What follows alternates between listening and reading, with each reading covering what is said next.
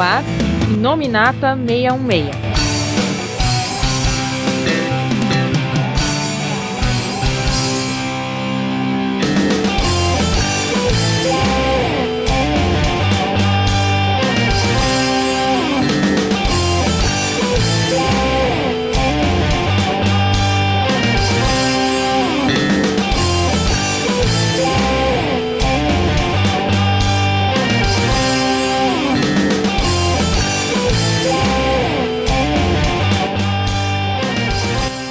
Olá pessoal, estamos aqui com mais um Inominata 66. Eu sou o Coveiro e este é um podcast que é sobre os Guerreiros Secretos, mas na verdade é sobre o Nick Fury, que na verdade eu acho que é sobre o Crack, que na verdade eu acho que é sobre o irmão do Nick Fury. Olá, eu sou o Felg e agora vs apresentar a versão Spy vs Spy da Marvel. É, Spy vs Spy vs Spy vs Spy. Aqui é o Paulo Arthur e eu pensava que quem ia matar o Phobos fosse o Senhor de Pegasus. Ai, é do começo. Mas não, foi, que ele, ele, tem dado esquecido de falar a referência dele e tá tirando logo agora. É, logo no começo. E esse vai ser um podcast que vamos falar, pode, vai surgir várias brechas. É, vai ter, um, vai ter um circo, né? Vai ter um, um, uma tábua redonda de referências pro Paulo. Aqui é Marcos Dark e o Gorgon é a solução da Cracolândia. Meu Deus do céu, da Terra Dourada. Ah, é, se você não entendeu, vejam quais são os poderes do, do Gorgon pra você entender. Bom, a gente tá com um podcast aqui, com o anúncio do começo aí sobre os Guerreiros Secretos, que muita gente que começou os quadrinhos hoje pode até não estar tá sabendo o que é, mas foi, digamos assim, um, uma série bastante marcante. De, logo depois que surgiu a Invasão Secreta, foi um grupo que inclusive teve a origem deles lá. E a gente está trazendo praticamente todo esse run, todas essas 28 edições desse grupo para agora, porque basicamente a gente percebe que essa fase, que, que esses personagens, que, esse, que a gente percebe que essas histórias que foram escritas inicialmente por Brian Michael Bendis e, e depois assumida completamente por Jonathan Hickman, se viram de base para muitas coisas, tanto da série de Agentes da Shield, quanto também para o Agente Carter. Então teve várias referências soltas ali que a gente estava querendo comentar, pesquisar, e como a gente sabe, né? Sempre vale a pena a gente falar de do material do Hickman aqui, porque ele acaba conectando uma coisa que ele criou lá atrás para um evento novo que ele traz agora e por aí vai. Então acho que é, mais que justo, mediante o sucesso dessas duas séries na TV, a gente tá falando dessa série aqui do Hickman que é, é excelente. E todo mundo deveria adquirir, comprar as edições. Então a gente faz aquela pausa de praxe na nossa leitura de, de e-mails e volta daqui a pouquinho. E-mail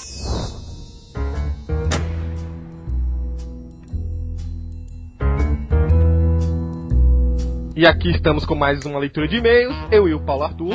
Olá. Paulo, é, a gente vai ler dois e-mails aqui. O primeiro deles é do Caio Peloche, que eu não sei se você lembra, mas ele já mandou alguns e-mails pra gente.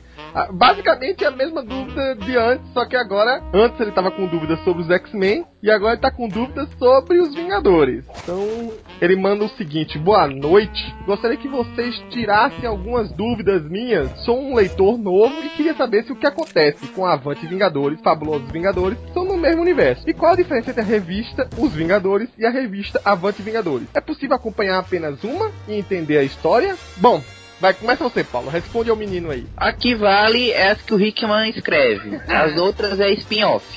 Ah, é, é. Mas é tudo no mesmo universo. É, essa é a resposta curta do Paulo. Eu gosto do Paulo cara disso. Ele faz a leitura de mesa assim, ele não enrola. Ele bate na, na resposta e acabou. Mas é isso mesmo, assim, o, o mote principal, que a princípio tá gerando todas as sagas, as principais sagas, são a partir das histórias do Hickman, né? Que é justamente Vingadores Novos Vingadores, que aqui no Brasil tá na mesma mensal. Então você pode acompanhar ela separado.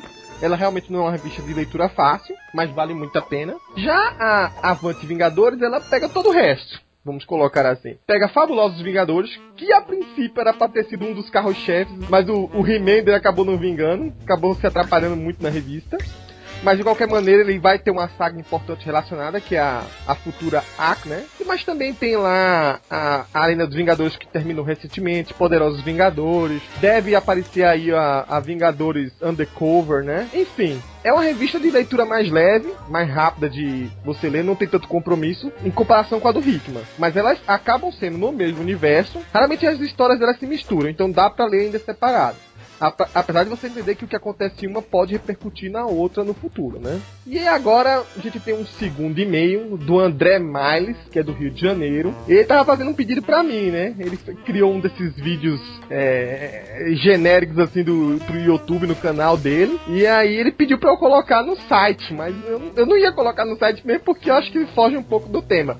Mas como ele mandou para nossa leitura de e-mails, fazer uma palhinha pra ele. Eu vou colocar o link desse tal vídeo que ele fez, que é um Batman versus Homem de Ferro, que ele faz uma comparação. O que ele mandou foi o seguinte, né? Eu fiz um vídeo zoeiro comparando Iron Man com Batman. Será que vocês poderiam dar uma olhada? E se gostarem, é claro, posta no blog. Eu ia, ia me ajudar muito, já que eu não tenho divulgação. Mas se não puder, sem problema. Eu entendo que vocês não podem ficar postando qualquer coisa. Obrigado pelo seu tempo de novo e espero que dê risadas com o vídeo. Bom, eu vi o vídeo, o Paulo viu.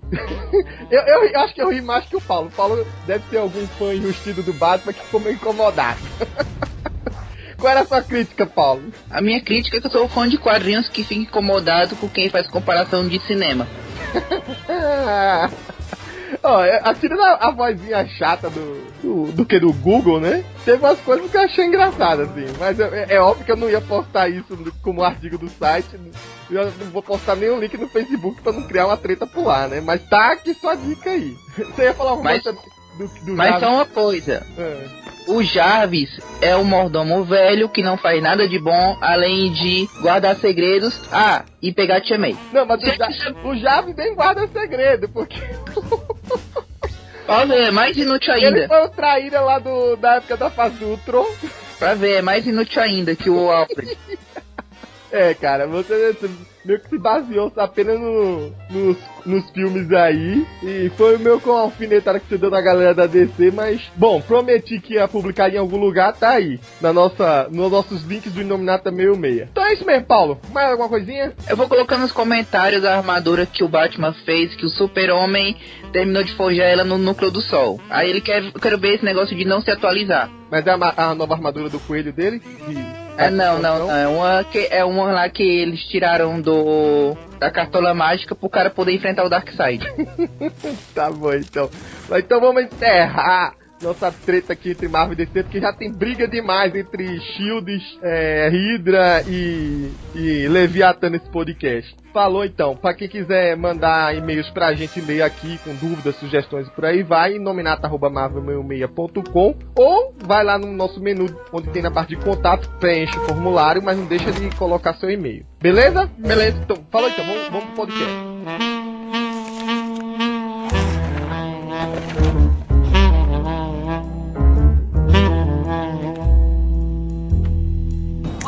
SHIELD, the Supreme Headquarters International Espionage Law Enforcement Division.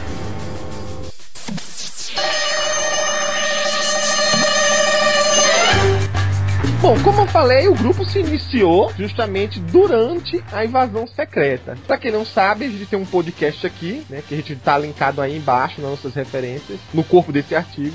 Mas os Guerreiros Secretos praticamente surgiu de uma ideia do Nick Fury de encontrar agentes, né? Pessoas confiáveis que ele tinha certeza que era impossível os Skrulls terem capturado ou terem é, é, trocado de lugar com eles. Ele queria pegar gente muito nova, é, gente que potencialmente podia se, se tornar um ou um super vilão ou um super herói, mas que como até então não tinha, digamos assim, surgido, é, é, é, é uma coisa assim, praticamente num casulo pronta para surgir. Então ele chamou até o projeto de projeto Crisado, ou projeto Casulo, ou projeto Largata. Eu não sei nem qual foi a tradução que a Panini acabou usando. Usaram as três.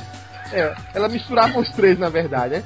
Mas, mas, a ideia era essa, era pegar agentes em potenciais ou potenciais super seres para formar o seu novo exército para combater os Skrulls. Na verdade, seria seus novos comandos selvagens, né? Apesar do Bendis e o Hickman depois não quererem usar esse nome, né? Acho, talvez acharam que não seria um nome muito vendável, é, ou então que ia fugir um pouco da ideia dos comandos selvagens. Quando criou a série, acabou substituindo como Guerreiros Secretos. Então, é, pra vocês terem ideia, todos esses agentes foram listados numa parede onde o Fury começou a fazer uma ligações, né? Puxar um fio daqui, puxar um fio dali, riscar pra lá, pra cá. E aí, basicamente, os personagens são né? a Daisy Johnson, que era uma já uma agente da Shield bastante conhecida. Todo mundo sabe que agora ela é a Tremor, né? Inclusive tem a, na série do Agente da Shield, é a referência direta a Sky. A Yoyo Rodrigues, codinome Stiling.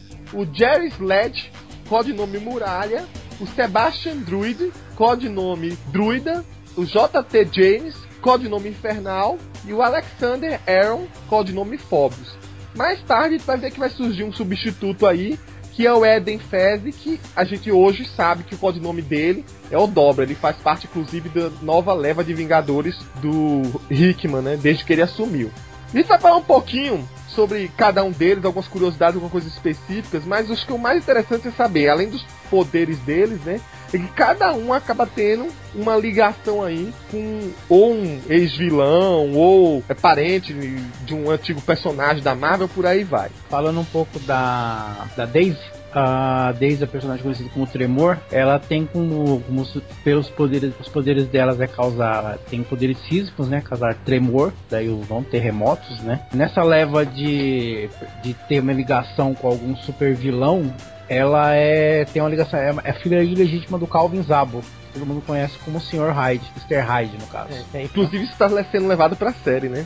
Inclusive isso levado para a série, até as primeiras dicas de que era a Tremor na série veio justamente com essa revelação, né? Se alguém tinha alguma dúvida, quando foi revelado que era o Calvin Zabo, o pessoal já ficou, já, já, já começou a fazer as ligações ali de quem era a personagem. Ela praticamente é uma personagem que, digamos, acabou se tornando um. destacando mais como agente da Shield, assim, e até a ponto de ser um braço direito do Nick Fury, uma das operativas mais eficientes, assim, que poderiam ajudar ele. E tem aquele. Igual a Sky no seriado, ela tem aquele ar de rebeldia, assim, ela segue o Fury, mas ele fica, ela fica sempre assim, né?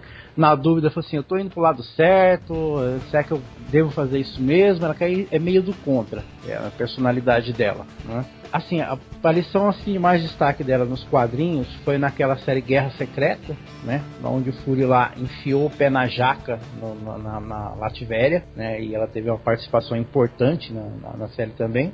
E aqui em Guerreiro Secreto continuar nessa parceria, né? Ela até liderando, sendo a líder do grupo. E assim, o contato com o lado, digamos, é, mais frio do Fury, né? Porque o pessoal ficava na dúvida se ele realmente estava das intenções dele e tal, para que lado estava sendo levado. E ela era sempre aquela pessoa que ia lá verificar com ele, e falou assim, pô, o que está acontecendo? O pessoal está na dúvida, tal, se a, a gente está indo do caminho certo, se você está fazendo a coisa certa, está levando a gente para uma missão suicida. E ela sempre recebia umas respostas assim meio tortas, ela torcia o nariz. Mas ela sempre foi a, a mais fiel, foi a embaixatriz, né, do, do do, entre o Fury e o grupo mesmo. Como ela era, antes de formar os Guerreiros Secretos, uma agente da SHIELD, ela acaba sendo, digamos assim, a, a líder de campo deles, né? Porque o Fury, e a gente vai ver mais tarde que o Fury, digamos assim, atirou para todos os lados, né? Então colocou um agente da SHIELD ou alguém de confiança sempre para liderar o grupo. E aí, no caso, foi ela.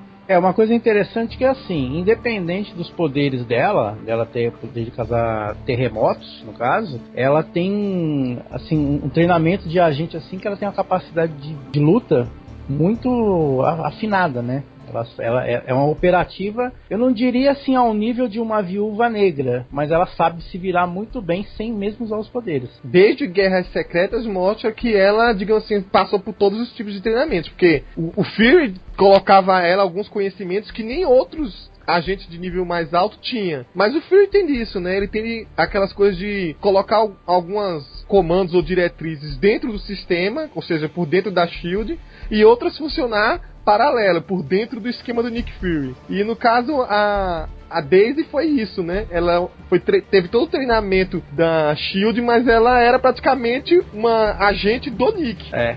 ela, ela em Guerras Secretas era. Foi, foi assim, foi, acho que foi apresentada em Guerras Secretas, né? Aquela mini do escrita pelo Bendis, né? Não confundir com uh, outras Guerras Secretas que, que eles tenham por aí. É, as antigas Mas, e as novas. As antigas e as novas, né? Que ela tinha um nível tão alto, acho que ela, era, acho que ela era, tinha um nível tão alto, tão ou mais alto que, por exemplo, agentes como a Viúva Negra. Ela, era um, ela tinha acesso a um nível de informações que nem a Mary, a, a Mary Hill tinha naquela época, né? É, na verdade ela tretava muito com a Maria Hill, né? Ela chegou até a a, as duas trabalharem juntas. É, teve aquele momento do coletivo, que é um arco também do Bendis durante os Novos Vingadores, que ela também aparece. Durante a invasão secreta, é ela, digamos assim, que tá assessorando o Nick a todo momento, pra saber o que, é que tá acontecendo, que não tá, que tem isso acontecendo de estranho na, na organização por aí vai, né? Tanto no Guerra Secreta como no ano dos Vingadores dele, dos Novos Vingadores dele, ele uh, fica sempre aparecendo, mas. Quem pegou a personagem mesmo para apresentar de fato como foi que ela se desenvolveu e tudo mais foi mais o. Foi mais o Hickman, porque o. Ela na mão do Bendis era mais aquela personagem já que praticamente já nasceu fodona e que resolvia tudo. Tanto que, se eu não me engano, uma das primeiras aparições dela, ela já chega derrotando o Wolverine. Outra coisa, só um detalhezinho bobo, é, é que a Daisy, ela tem uma, tipo umas manoplas de ferro, assim, que nos quadrinhos é tipo para ela amplificar ou direcionar as ondas sísmicas dela numa, numa posição só, tá? E parece que isso está sendo levado ou pelo menos um protótipo disso está sendo levado pro seriado. Sacar, né? No seriado, né, ela ganhou a Daisy, né? A Sky, né? Uhum. Que é a Tremor lá ganhou os poderes via é, terrígena, né? Vira é coisa. A Daisy, por outro lado, apesar dela ter nascido com os poderes, ela não é uma mutante, né? Ela é, na verdade, é... foi a coisa mais doida do mundo, né? Que quem você é? Você nasceu com os poderes, mas não sou mutante. Eu acho que é meio preconceito dela, sabe? Ela tá se é, ela, falou, ela, falou que era um defeito genético por causa do pai, né? Sim, mas what the hell? Então isso é o quê? Sei lá, enfim. Isso é mas preconceito. É, eu também acho. Ela não quer admitir que ela é mutante. Ou então ela cheirou uma antes e não falou nada.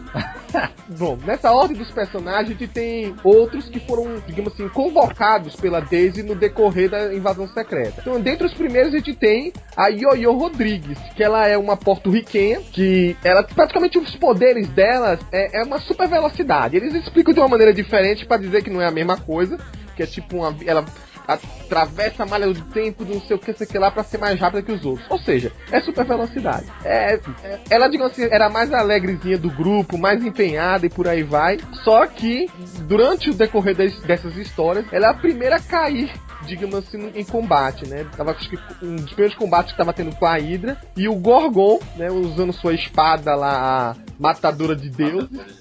Ele, quando ela vai tentar atacar ele, ele consegue ser mais rápido que ela e decepa os dois braços dela. Praticamente colocou a missão em prejuízo na hora, todo saiu meio que fugido de qualquer maneira. É, acho que teve que a Daisy usar o tremor, o Phobos encarar o, o Gorgon de frente, como maior é, Aue para conseguir tirar ela ainda viva. E aí implantaram tipo próteses é, de braços mecânicos nela e, mas mesmo assim, ela não, digamos assim, não, não, recuou. Ela quis entrar em combate praticamente no mesmo dia. Queria é, ainda fazer parte do grupo, né? A, a, inclusive até em receio, assim, da própria família dela, da mãe dela, que ficou meio assustada quando viu que tinha acabado de acontecer com ela, quando ela foi visitar ela em. A, foi visitar a mãe em determinado momento. E já que falamos da mãe, vale ressaltar que o pai dela é o Grifo. Só é falado que o pai dela é o Grifo, não diz não faz referência nenhuma, nem coloca como é, como que, que a mãe dela conheceu o Grifo por aí vai. Mas eu fiquei altamente curioso para saber que porra essa porto-riquenha foi conhecer o Grifo pra ter um filho com ele. Usem a imaginação. Tem uma ideia? O grifo não é só uma referência singela, é uma referência distante ao nome, não, tá? O, o vilão é praticamente, literalmente um grifo, um leão com asa. Como é que saiu disso uma velocista? Olha, em defesa do grifo, vamos lembrar que no universo Ultimate, a Liz Allen é filha do Blob. Ó, aí você tá sendo preconceituoso, Paulo.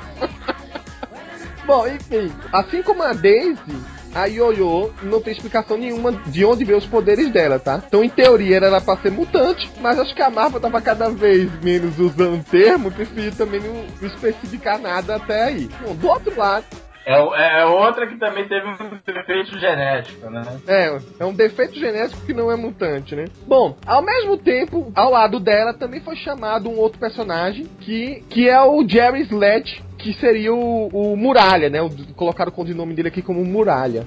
Não confundir com o Muralha daquela Força Federal, né, mutante, que tinha um Força Muralha também, né? É outro muralha, certo? Basicamente, a linha de poderes dele, inicialmente você achava que ele era apenas um cara que era super forte, né? Pesadão, truculento e por aí vai. Só que de repente ele, inclusive quando a, a, foi querer se vingar do que aconteceu com a, com a amiga dele, né? Com a, a Yoyo, ele começou a mostrar muito mais dos poderes dele, conseguia cre se crescer de tamanho, né? se avolumar mais mudar a densidade da pele dele, começar a ter propriedades é, do material em que ele tinha contato. E aí foi se associar diretamente, né, inevitavelmente, com o pai dele que se revelou sendo o homem absorvente. Nesse aí a gente tem até uma explicação, né? Porque os poderes dele veio basicamente de uma chupinhação do pai. O pai, depois que ganhou os poderes, né? Depois de muito tempo foi visitar a mãe dele, né? Não pra uma visita muito amistosa. E aí o menino foi tentar de defender a mãe. Quando foi brigar com o pai, né? Pra tentar defender, ao tocar com o pai, provavelmente pela genética parecida, os poderes do, do homem absorvente meio que se infiltraram no moleque. E aí meio que. Não tem como explicar, né? Foi meio que uma, uma absorção de um, do poder de um pro outro. E aí ele praticamente é uma cópia mais jovem do Crusher Crew, né? Que por sinal é um outro vilão que também tá aparecendo na série de TV. Que aliás tem um visual. O filho tem um visual bem parecido com o pai, né? É assim, o, o visual ele é, é, menos mal encarado, digamos assim, né? Mas tem tanto cabelo quanto o pai. É, é tem que puxar alguém, a gente já tem sabe. Puxar, tem que puxar em alguma coisa, ó, né? Ó, ele já fez o teste de paternidade aí quando chupinhou os poderes, não tem como negar, hein? E é. E é nos próprios guerreiros mesmo, secretos, é, é, é, bem dramático, né? A parte que ele fala do pai. O, aí você vê como é que o Crusher Crew era, é o, o cara típico mal cafajeste mesmo, né? Batia na mãe e tudo tudo, né? Praticamente teve uma relação pouco amigável com a mãe dele. É, inclusive, a, a, existe um acordo entre ele e a Yoyo, né? Quando a Yoyo se recupera para visitar a família dela. Não, não um grifo, né? Pra visitar a mãe. Aí ela fala assim: ah, tá, então você vai visitar também sua família. Só que só quem tava vivo era o pai, né? Então, como ele aceitou fazer o acordo, foi visitar o pai na prisão. E o, o pai era filha da puta mesmo, né? Porque viu o filho e ainda ficou tirando onda, né? De escrotão. É, de destacar mesmo só primeira primeira vez que ela a Yoyo usou os poderes dela, porque eu pensava que o codinome dela ia ser Yoyo justamente por causa da forma como, como ela demonstrou, porque como ela não conseguia controlar direito a super velocidade dela, ela praticamente durante uma ela foi dar uma corrida rápida foi parar em outro país, perdeu o controle do poder no susto e acabou voltando, é, não de marcha ré, mas tipo como se tivesse sendo puxada de volta para onde tinha começado a corrida. Foi mais ou menos aí que o Nick Fury encontrou ela. Exatamente, né?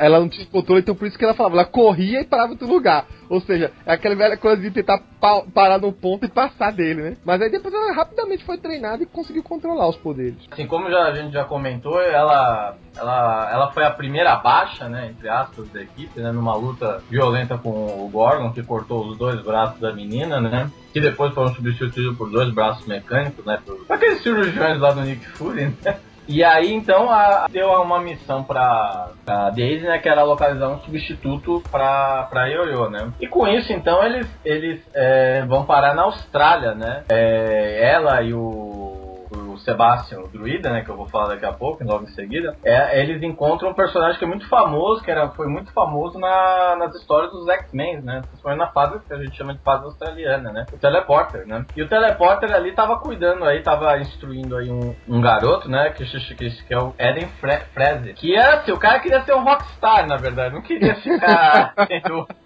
um índio, um aborígene, né, queria ser Jimi Hendrix, Van Halen, ele queria saber de tocar guitarra, calças de couro e por aí vai, né? Quando a Daisy faz o convite para ele, né, entrar na equipe, ele inicialmente fala que o teleporter não ia deixar ele ir. Só que aí o teleporter fala: "Não, pode ir, você não vai, é diferente, essa equipe dessa menina é diferente da outra equipe do Fury". E aí a Daisy fica com, uma pulga atrás dela, fala: "Outra, outra equipe, né?". É. Que história é essa de outra equipe? Né? Ou, ou, seja, ela era a primeira deixa de que o, o, existiam outras largadas sendo montadas ali, né? E, e aí então ele entra entra, né? O poder dele, obviamente, é, um, é vamos dizer assim, é criar dobras dimensionais, né? Uma coisa que a gente viu é, bastante, né? Durante a saga agora, né? A gente falou faz pouco tempo, né? Que a gente falou de infinito, né? Uhum. Então, é, ele teve participação, foi, ele é um dos Vingadores atualmente, né? É dessa, dessa safra de guerreiros secretos, acho que ele é o... Acho que é o único, né?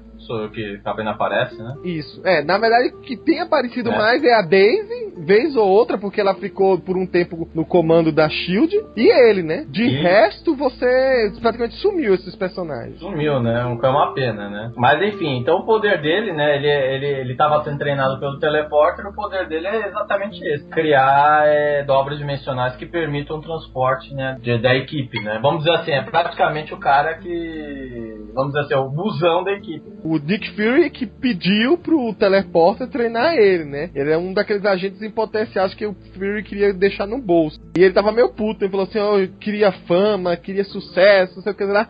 E o que é que eu recebi? Fraldas que era a, a tanguinha que ele usa, que o teleporte só queria treinar ele daquele jeito, né? Com pinturas australianas, negócio bem rústico mesmo, né? Então, tipo quando... aborígene, né? É, aborígene. E ele, vale ressaltar, né? O Eden não era um, originalmente um aborígene, tá? Ele tava sendo treinado por um. Ele basicamente é o Nick Cave dos, dos quadrinhos. Curioso é o seguinte, o, o, o Dobra, é, ele recebeu o nome, né? Somente no, nos Vingadores do Hickman, ele não tinha codinome durante os Guerreiros Secretos, mas ele é uma homenagem a uma partícula, foi descoberta recentemente que o Hickman quis homenagear. É, eu não, não sei o nome da partícula, mas ela termina com, não sei o que lá, o bar, não sei o que lá, Manifold que seria o Dobra, né? E aí ele, esse Manifold é o codinome original do personagem lá nos Estados Unidos. Então, logo na sequência, um, um dos outros que foi recrutados aí pelo Nick Fury, isso lá no, lá no comecinho lá de, de Guerra Secreta, é um, é gordinho, né? Sem preconceito contra gordo, por exemplo. Mas é um gordinho. Não, mas a própria série chama... tem preconceito. A série tem preconceito contra gordo. Não é preconceito é seu, é da série. Ela tem uma edição inteira de preconceito contra gordo. Pior que é mesmo. Que eu conheci como Sebastian Druid, né? Ele é filho de um, de um, de um personagem que foi Vingador, né? Que é o Doutor Druidra, né? Que é um dos magos que fizeram parte dos Vingadores por, por, por bastante tempo. É né? aquela desgraça. Bastante vírgula, né?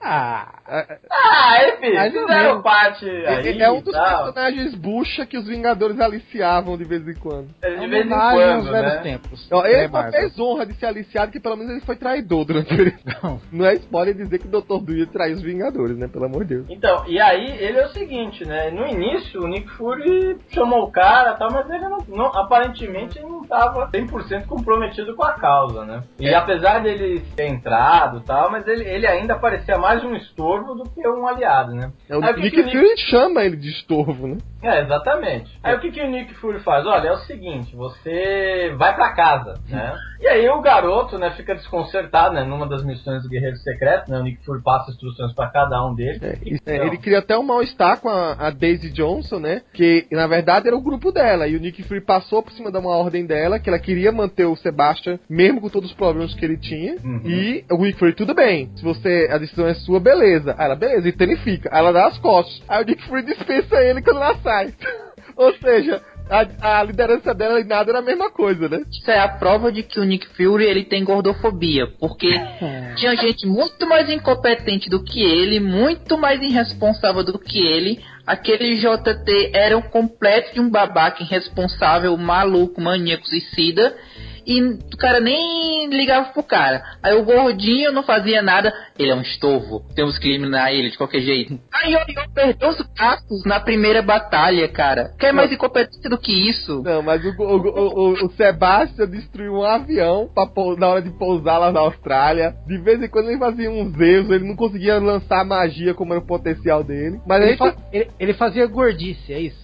no, o que a revista coloca é. Mas o. o é bem por aí mesmo. É, é, mas o, o, Nick Fury, na verdade, ele quis compensar. Não é que ele ia descartar o cara só por causa disso, não. Ele não, queria mostrar todo o potencial do cara, né? Mandou ele, foi pra casa, né? Que era no Havaí, né? E aí, quem no Havaí ele encontra? Quem? Quem? Quem? John Garrett, né? O nosso super espião ciborgue, né? Que também deu as caras no, no seriado Agente da Shield, né? É. E, e aí, o Garrett, que nesse caso é um Garrett bom, né? Porque o Garrett do seriado era mal, né? É, começa a treinar o o garoto para que ele vire o, não vire um bucho igual o pai, né? E nesse ponto aí ele conseguiu, né? O, o gordinho perde peso. O programa de, de, emagrecimento do Garrett é muito bom mesmo. Porque é, é pra disciplina militar, né? E o cara vira badass mesmo, hein? Não, e o, da... o Garrett é assim, né? Ele vamos, vamos fazer um teste para você. Ele passa não sei quantas horas escrevendo a porra lá do negócio. Quando ele entrega, ele, ele nem olha a página, ele lembra assim, oh, é o seguinte, você tá gordo. Eu falei, porra, que é isso, cara? Aí ele é, então a gente vai ter que emagrecer porque é o seguinte, seu, o seu físico é um reflexo da sua mente. Então você tá muito preguiçoso na sua mente também, blá, Vamos malhar essa porra. E começa é, você a... não, é, é, o que ele fala, você não tem controle da própria vida, então é por isso que você não tem controle dos seus poderes. É, e aí ele detona. E, rapaz, né, não sei quanto tempo levou aquilo ali, mas o, o Sebastian volta firme e forte, né? Não, o Sebastian volta a ponto de derrubar uma esquadrilha inteira da Hydra, né? Exatamente. Durante uma das batalhas aí, né? Então valeu a pena, né? Valeu a pena ter mandado ele de volta pra casa, né? O Nick Fury nunca dá ponto sem nó. Ou seja, o Hickman é um gordófobo. Porque o cara só pode ser beré se for magro. Se for gordo, é um imbecil. A maior prova de que ele tá errado é só lembrar do, do Homem-Aranha Terra X, que conseguiu lá ajudar o Capitão América e tudo mais, mesmo sendo picado por uma baleia radioativa. Meu Deus do céu. Só lembrando que eu não sei se foi intencional aí o uso do Garrett para auxiliar ele, mas o Gart era um estorvo na versão original dos quadrinhos quando ele apareceu. Era um estorvo tão ou maior do, pro Nick Fury do que todo e qualquer agente. Que o Gart, na verdade, ele surgiu lá no Electra Assassina. Sim. E era aquele agente, sabe, é, é, ele é indisciplinado, ele é desastrado, ela é bem diferente do que tá aí agora, levou bastante tapa para chegar no que ele chegou aí agora, né? Perdeu Esse... metade dos membros. Perdeu, perdeu, metade, do perdeu metade do tudo, virou um cyborg praticamente, mas assim, o, o Garrett original, ele, ele, é bem diferente do que é mostrado aqui no Guerreiro Secreto e é bem diferente do que é mostrado na série, né? No Ajuste da Shield também. Né? apesar, assim, só a questão de ser cyborg e tal, mas eu falo em questão de personalidade. Parece que são três Garretts diferentes, mas é basicamente o mesmo personagem bigodudo. JT, que o Infernal, na verdade, o, o nome dele, JT James, esse JT é em homenagem ao cantor James Taylor. Quem diria, né? Quem conhece é. James Taylor. Mas a personalidade dele não tem absolutamente em nada a ver com nenhuma música de James Taylor, tá? Ele é, é, é, é o bad boy do grupo. Que é, detalhe, viu? É James Taylor James. É, para você ver o fanatismo da mãe desse, né? A gente fala de nomes absurdos que a gente vê aqui no Brasil, mas lá também tem essas coisinhas, essas homenagens que viram essas aberrações de nome, né? Então ele é o bad boy do grupo que a, a ligação dele com o personagem do passado é que ele é neto do Cavaleiro Fantasma. O Cavaleiro Fantasma era aquele personagem de faroeste da Marvel, que era um, um cavaleiro que vestido de branco. O nome dele original inclusive era Ghost Rider, mas não é. Não é Phantom Rider. Phantom Rider, né? É. Não ah, tem nada sim, a ver é, com Ghost Rider, tá? Então, o neto do Cavaleiro Fantasma e o Bad Boy que inclusive chega perto da mocinha que é a Daisy Johnson tal. Eu diria até que eu faço até uma ligação dele, assim, com o Ward, do Agente da SHIELD. É bem parecido, assim. Principalmente pelas intenções dele dentro do grupo. Né? O poder dele praticamente ele carrega lá uma. Ele, como é que ele fala? Posso falar? Ele. Uma corrente aqui. É uma né? corrente de fogo, né? De, inferno, de fogo infernal, será de fogo infernal é. lá que, que, ele, que ele bate nos outros, só que ela tem assim, não, é só uma coisa. É, parece que ela é feita de energia, porque ela tem um impacto grande assim quando ela bate mesmo, é. né? É um membro do grupo que mais pra frente a gente vai ver que ele tem assim interesses meio obscuros com o grupo e por isso que ele vai chegando perto da, da Daisy e tal, vai se aproximando dela. Só que também assim, a, a questão dele se aproximar dela, ele vai gostando dela de verdade, né? Ao mesmo tempo que ele tem que manter a máscara dele das intenções dele para o que ele vai fazer. Por isso que eu acho ele muito parecido com o Ward. Não, vamos dizer descaradamente, Marcos. Ele é um Judas que se vendeu por 20 dólares. É, é o Judas T. James, devia ser o nome dele, né? O, os 20 dólares foi o seguinte, que ele tava lá pelo sucesso, pela grana, ele achou que ia se dar super bem. E aí o Nick Fury tava tratando todo mundo militarmente, né? E uhum. aí, de vez em quando um Fury roubava da Hydra, ou de, ou da, de quem fosse, né? O, dinheiro, e o dinheiro era para prover os esquemas dele, prover as missões dele. Ele falou assim, pô, esse dinheiro todo a gente não pode pegar um pouco, qual é? Aí o Fury fala assim, tá bom, então vou dar uma 20 dólares para cada um de vocês vão se divertir. A merda é que esses 20 dólares estava grampeado, né? Pois to, é. Todo o dinheiro da, roubado da Hydra tava numerado. E aí foi desse jeito, quando ele, o, o, o, Infernal foi o único que pegou esses 20 dólares, né? O Guiarinha. Quando foi usar, aí a Hydra meio que caçou o, e chegou até ele e começou a ameaçar ele pra, enfim, pra, entre, pra ser o espião do grupo, né? É, e ele já como tinha uma personalidade meia torta, né? Foi fácil, muito fácil é. seduzir, né? Chegaram na pessoa certa do grupo, né? Acho que se fosse qualquer outro integrante, eles não teriam chegado a esse intento. Já ele, né? É, preferiu participar. É, você vê, né? O, o, cara é bad boy às vezes, não quer dizer que ele é o, o, o, bonzão tal. Ele tá querendo esconder um pouquinho de covardia, porque foi um ato covarde dele mesmo, né? Tava com medo de, de, ser descoberto. Agora eu fiquei com a dúvida aqui. Beleza, todo o dinheiro daí estava numerado, eles saberiam exatamente quem gastou, quando gastou, onde gastou, depois que a pessoa fizesse idiotice de gastá-lo, certo? Certo. Como é que o Fury é, ia financiar com um dinheiro desse a, a, organização secreta do exército maluco dele? Então, mas, mas o... o Fury sabe esconder, né? Não um idiota. Não, não, então, mas não, o, é, não babaca. o Strucker, né? Tem uma parte que ele fala lá pro moleque, é o seguinte, é, se isso, como o, o Fury sabia que se o, o, dinheiro da Hydra fosse utilizado, a gente teria como rastrear sim, mas aí a gente teria que ir direto pra cima do Comando Selvagem, a gente não queria fazer isso porque ia ser uma guerra total e ia ter muitas baixas. Ainda ainda tava num negócio ainda meio de, de guerra de espiões. Ninguém tava ainda partindo para um ataque direto. Quando o moleque usou o dinheiro, ele automaticamente, é, vamos dizer assim, permitiu uma brecha né, de segurança para que pudesse entrar dentro da organização. O Strucker explica isso, inclusive, num dos diálogos. E ele cita exatamente o que o, o que o Marcos falou, né? É, se fosse qualquer um dos outros, talvez é, eles não se vendessem, mas o cara é de personalidade fraca mesmo. Não. O é que assim, já começou pelo fato, o, o, grande lance começou pelo fato que é o seguinte, nenhum dos outros topou usar aquele dinheiro. É, então. Quando o Nick Fury falou não é para usar esse dinheiro, assim, nenhum dos outros falou não vou mexer nisso ele quis bancar o rebelde, falar, não, eu posso, eu faço, faço, eu aconteço e não vai pegar nada, né? Então aí. Outra pergunta, não teria sido mais fácil simplesmente o Nick Fury abrir a carteira e dar 20 dólares pra esse safado? Mas aí ele testou a fidelidade de cada um dos seus membros, né, Paulo? Mas, é, mas ele tinha dito, pode pegar. O cara foi lá e fez idiotice. Não, pegou. Não, mas ele tava, ele, tava, ele, ele tava testando pra saber quem era real ou não, né? É, e Nick Fury tava atrás dele, sabia desde o começo que ele era um traidor. Ele testou. É o velho truque de sair e deixar a carteira em cima da mesa para ver se o imbecil pega. É.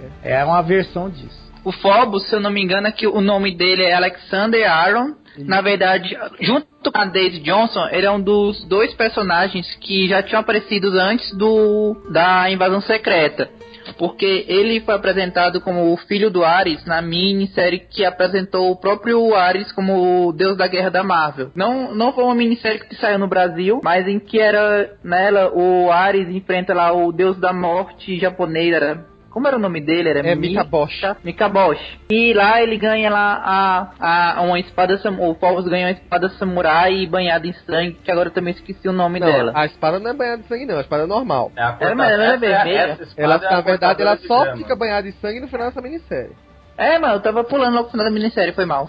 É, então, no final ela fica banhada em sangue com o sangue do Ares, por isso que ela é vermelha. Depois disso, ele apareceu novamente na época do, da invasão secreta, quando o Nick Fury tava querendo, tava reunindo lá o exército de lavas dele. Quando ele conseguiu lá reunir esse exército, o Phobos era um deles, mas não teve lá uma participação muito muito ativa na invasão secreta. Já quando chegou no Guerreiro Secreto, o Hickman praticamente transformou o cara no, no grande sabichão da história. O, como ele era um deus, então ele já tinha todo. Era como se o cara soubesse de tudo, soubesse quando todos iam morrer, até dizia quem é que ia morrer, sabia o destino, o próprio destino dele, sabia todas as senhas Nick Fury, ele olhava assim pro videogame, ah, não tem internet, eu quero botar internet no Xbox aqui. E botava. O cara era simplesmente assim, era aquele cara que sabia de tudo e era meio alheio às coisas.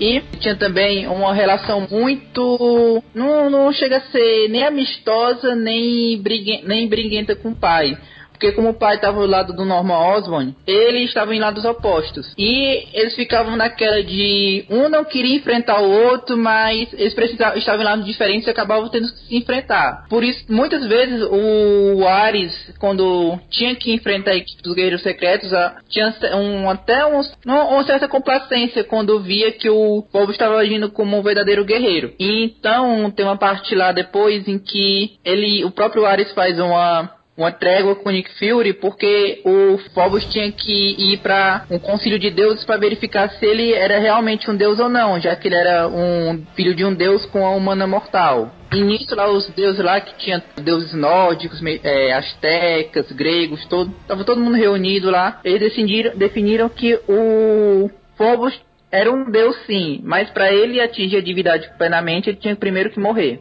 É, o, o lance do Phobos é, ficou bem curioso. Acho que foi uma das melhores coisas trabalhadas nessas histórias. Inclusive, o arco de histórias que envolve ele foi, digamos assim, envolveu os Vingadores Secretos do Bendis, envolveu os Thunderbolts do Andy Deagle e envolveu os Guerreiros Secretos do, do Hickman. E, e é bacana ver que, apesar de toda a confusão que teve nessa minissérie original, eles tentaram se reconciliar com uma família, tentando viver como humanos normais, né? No começo, o, o Ares como um, um cara de construção, né? Para ganhar a vida normal e o filho é, vivendo na escola. Aí depois ele viu que o Ares tinha potencial para ser um vingador, né? Ou seja, mudar aquela má fama dele de ser só vilão. Começou como um poderoso vingador, mas de repente ele virou um, um vingador sombrio. E foi nesse momento que o Phobos, quando viu isso na TV, ficou meio que revoltado com o pai, né? Que o pai tinha dado um discurso sobre honra, isso aqui é honra e por aí vai. E aí quando ele se uniu aos Vingadores de Osborn, né? E o Phobos praticamente sabe tudo o que acontece, ele praticamente é um profeta das coisas, ele sabe desenrolar de tudo. Ele olha pra pessoa, sabe que a pessoa vai sofrer, o que vai acontecer por aí vai. Aí ele viu que, digamos, o pai tava pendendo pro lado do mal de novo, né? E aí ele ficou meio puto e foi contrabalancear. Aí digo, então eu vou seguir o outro lado agora, vou me unir com. Praticamente o destino fez ele se unir, né? Que ele ficou na calçada só esperando chegar a Daisy Johnson para recrutar ele. É, eu acho interessante na série, assim, apesar de você ver que pai e filho estão de lados opostos, tem toda aquela aprovação, mas aquele. É, te, existe um carinho de pai muito grande, né? Por parte do Ares, que é um personagem violento, mas você vê aquele carinho de pai mesmo. É, querer que o filho se sobressaia e tudo, né? E até poético. O medo é filho da guerra e a guerra tem um carinho pelo medo, né? É, o, o Bendis, que escreveu a história dos Vingadores Secretos, colocou um lance bem legal, né? Ele diz que o Ares deixa deixa ele ser treinado pelo Nick Fury, porque ele, ele, tem hora que ele fala assim, meio cabisbaixo pro Nick Fury, né? Que ele vai lá, quando descobre que ele tá lidando com o inimigo, ele vai lá pra dar uns tapas no moleque, né? O Nick Fury meio que apara as coisas, põe panos frios, né? E ele fala assim: eu, não sei lidar com meu filho. Você tá sabendo lidar com meu filho melhor do que eu sei. Eu não quero ter o mesmo problema que eu tive com meu pai. Que aí vocês têm que saber que o, o Ares, né? entrava direto conflito com Zeus, né? Tipo, eu não quero seguir essa mesma coisa. Não, praticamente eu não tive meu pai ao meu lado. Mas já que eu não, não consigo lidar isso com meu filho, pelo menos que você seja o pai que meu filho merece. E, e aí fica sendo isso, né? Praticamente ele é adotado pelo Nick Fury. E aí, só pra fechar meio que esse time, tá? Uma personagem que foi chamada, mas não entrou, é a Layla Myler. ela, ela tava lá, ela falou assim, não, vou ficar com o X Factor mesmo, eu tenho coisa tem uma coisa aqui para fazer. E aí dispensou a menina lá, a Daisy Johnson. Fury! Managed to screw things up again? Vamos agora falar então do, do, que aconteceu no decorrer dessas 28 edições.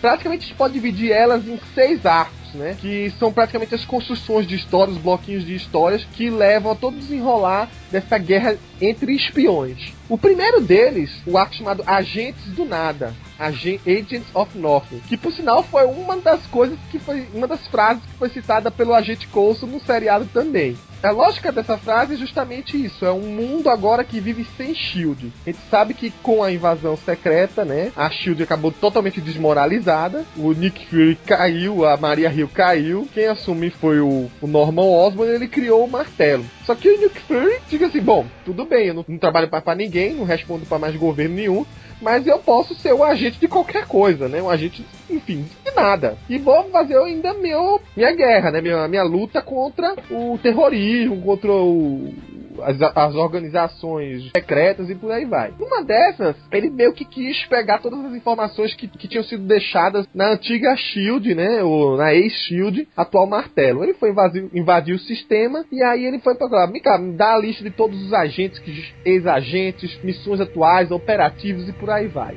Aí diz, mesmo que estão bloqueados, mesmo que estão bloqueados, manda ver. Nessa daí, ele meio que faz o download e aí ele toma uma surpresa. Ele começa a ver ligações com várias organizações men menores, né? Tinha acho que Império Secreto, Equidna, um monte de coisa pequena mas boa parte dessas ligações era com a Hydra. E ele, ao estudar melhor esses dados, ele percebeu que praticamente a Hydra assim, entrou por dentro da SHIELD e corrompeu a SHIELD. E praticamente ela usava a SHIELD de, de mamulengo, né? De fantoche, para fazer todo o esquema dela, né? As brigas que houveram durante todo esse tempo praticamente foram ensaiadas, foram meio que organizadas pelo conselho da Hydra descaradamente algo que foi levado pra minissérie. E ficou muito bacana. O atual conselho da Hydra resolveu se juntar pra dizer, olha, agora a gente tá sendo. Foi exposto, o Nick Fury sabe que a gente tava manipulando as coisas, vamos se juntar pros próximos passos. E aí, claro, o primeiro deles, o grande cabeça deles, era o, o Barão Von Strucker, né? Que inclusive tá no próximo filme dos Vingadores. E também um, um de uns que seria o principal aliado dele, que é o Daniel Whithall, que tem um codinome de Kraken. O Daniel Whithall, inclusive, foi agora levado recentemente pro Agentes da SHIELD, né? Um, um dos personagens que foi levado pro seriado. Ele praticamente funciona como um, um aliciador de futuros capangas, futuros personagens para dentro da, da Hydra. Ele até tem a, a frase, né, que a, ele, ele se auto-intitula que ele diz que a função dele é levar as pessoas ao que elas vão se tornar. Ela meio que ele direciona faz as pecinhas do jogo, manipula as pessoas para colocar elas nos devidos lugares. E ele se, praticamente vai pelo mundo afora coletando futuros agentes e por aí vai. Inclusive, ele é o grande responsável por tornar o Gorgon o que ele é, né? A gente conhecia o Gorgon das histórias do Wolverine, que foram criadas pelo Mark Millar, né? Mas nunca tinha ouvido falar sobre a origem dele. Que o Gorgon, sei lá como, ganhou os poderes de transformar as pessoas em pedra, né? E praticamente transformou a família dele em pedra. Mas o Kraken, quando usava sua armadura, que é uma armadura que dava força para ele, né? Uma energia por aí vai, era imune a esse poder dele. E aí ele falou assim: Ó, Gorgon, acho que eu posso te dar o potencial para você ser muito mais. E aí levou, o Gorgon é um dos personagens também que faz parte desse conselho novo da Hydra. Ele, inclusive, foi ressuscitado, né, pelo tentáculo. Foi o pedido do Barão Vostruk para ressuscitar, para incorporar esse conselho. Também nesse conselho tem a Madame Hydra, que a gente não sabe até então quem ela é, ela é revelada mais pra frente. E a Víbora, que é aquela personagem que já apareceu, inclusive, no filme do Wolverine. Nos quadrinhos a gente sabe que ela casou, inclusive, com o Logan. Depois ela se supostamente, né, vou colocar entre aspas, a gente fica em dúvida, é, foi namorada do Samurai de Prata e por aí vai. Em Guerreiros Secretos, supostamente deixa de ser suposto, né? Não, é, por uma parte diz que foi uma traição, mas num dos é, flashbacks fala, é, eu tive que casar obrigada com outras pessoas e trair quem eu amava. Aí bota a foto do Samurai de Prata. E do lado do Wolverine também. é. é. E aí o outro personagem que foi também que fazia parte desse conselho, uma sacada bem bem dada também do Hickman, era o tal do Colmeia. Que era um, um agente da ida mais pé de chinelo que tinha, tipo, QI abaixo do zero, teste físico zero. Era o cara mais fodido que tinha na ida. Tipo, zero à esquerda. Era o estouro. Era o estouro. e aí fala assim: olha, é o cara perfeito que ele não tem nem como resistir ao nosso experimento. E o experimento era tipo um parasita que ainda tinha criado, que meio que incorporou, né? Grudou no corpo dele, passou anos é, criando uma ligação mental e física com ele, até finalmente ele ser uma coisa só. E aí ele funciona como se fosse uma mente coletiva. Ele joga uns outros pequenos polvinhos que grudam na cara da pessoa, e aí esses polvinhos ficam no comando dele. Ou seja, é praticamente a versão da Madame Hydra que a gente viu em Terra X. Só que, claro, com as devidas modificações, né? E esse é o conselho da, da Hydra, né? E aí o Nick Fury, bom, viu que precisava fazer alguma coisa e aí começou a, a fazer ações paralelas com seus guerreiros secretos e também meio que juntou o comando selvagem de um outro lado para funcionar como se fosse um, é, uma agência que até então estava funcionando como uma agência de paramilitar, né, de aluguel dessas que o pessoal paga, né? Praticamente mercenários pagam. E falou assim: vem cá, então eu vou pagar vocês e vocês vão agir comigo. Então vamos começar a nossa briga aqui, hora contra a Hydra. E aí haja a invadir bases da Hydra ou bases do martelo pra roubar equipamentos, roubar, roubar porta-aviões, jatos, munição aliciar soldados que estavam em dúvida se ficava mesmo com o martelo ou se ia se juntar com o Nick Fury de novo. Ou seja, começou uma briga de um lado martelo e Hydra pra, de poder, né? De jogo de poder. E duas dessas organizações, por sinal, não respondiam a país nenhum, né? Funcionavam à parte. E o Nick Fury é que estava lidando com uma delas. Então, nesse primeiro arco aqui, vamos dizer assim, o Hickman começa a jogar eh, as primeiras cartas na mesa, né? Ele apresenta a Hydra como a grande vilã, né? Da da história, mas ao mesmo tempo ele vai jogando que nem, nem tudo é o que parece. Tem, tem mais coisas por trás, né? Principalmente porque o, o Agente do Nada tem ainda conexão com algumas histórias do Reino Sombrio, né? Principalmente a lista, né? Que é quando começa a aparecer a Leviathan. E aqui, assim, cara, é, acho que assim, foi, é, um, é um baita arco, né? Eu, aliás, como todo, todos o, todo esse run, toda essa história dos Guerreiros Secretos, acho que, é, que acho que é o melhor trabalho, um dos melhores trabalhos do Hickman na Marvel, né?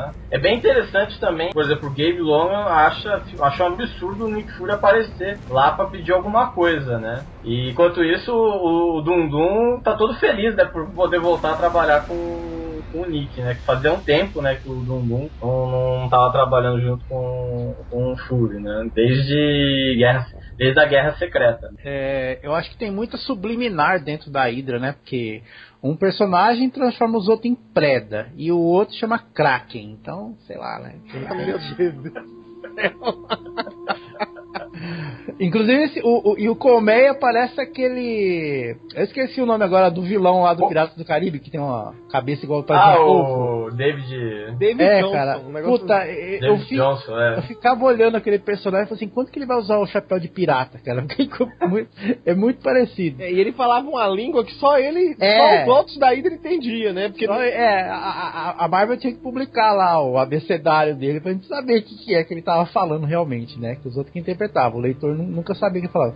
Agora, a, a, esse primeiro arco aí é legal que, assim, basicamente, é como se fosse uma renovação do Comando Selvagem mesmo, né? Se, se fosse trazer o, o Comando Selvagem original para os novos tempos, seria mais ou menos esse arco aí. O Comando Selvagem, até na época do Kirby, era aquele grupo de doido que praticamente se jogava em cada missão, né? O inimigo às vezes tinha medo deles de tanta loucura como eles se jogavam em cima de cada missão. E é mais ou menos isso aqui também. Só que o bicho pega para capar. E, e outra interligação bastante forte com a agentes da Shield também, que é essa questão dele descobrir que a Hydra está envolvida, né? Até dentro da Shield, dentro do governo, dentro só que numa proporção muito maior do que foi no seriado, né? Porque tinha infiltração dentro de infiltração dentro de infiltração. E assim, dos personagens é, trazidos da, do cleaning da época do Nick, a, a, Nick Fury, agente da Shield do Comando Selvagem, a grata surpresa é rever, como sempre, a Valentina, né? Condessa Valentina. Que digamos assim, que seria o, o que o Nick Fury tem de James Bond, a, a Valentina na época era a Bond Girl, né? É a Fury Girl do, do, do...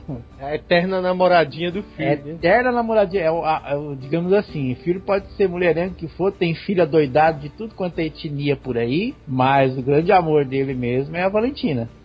E, e detalhe, um né? É, se ele é o, digamos, espião dos espiões, ela é a, a grande contraparte dele nessa história, né?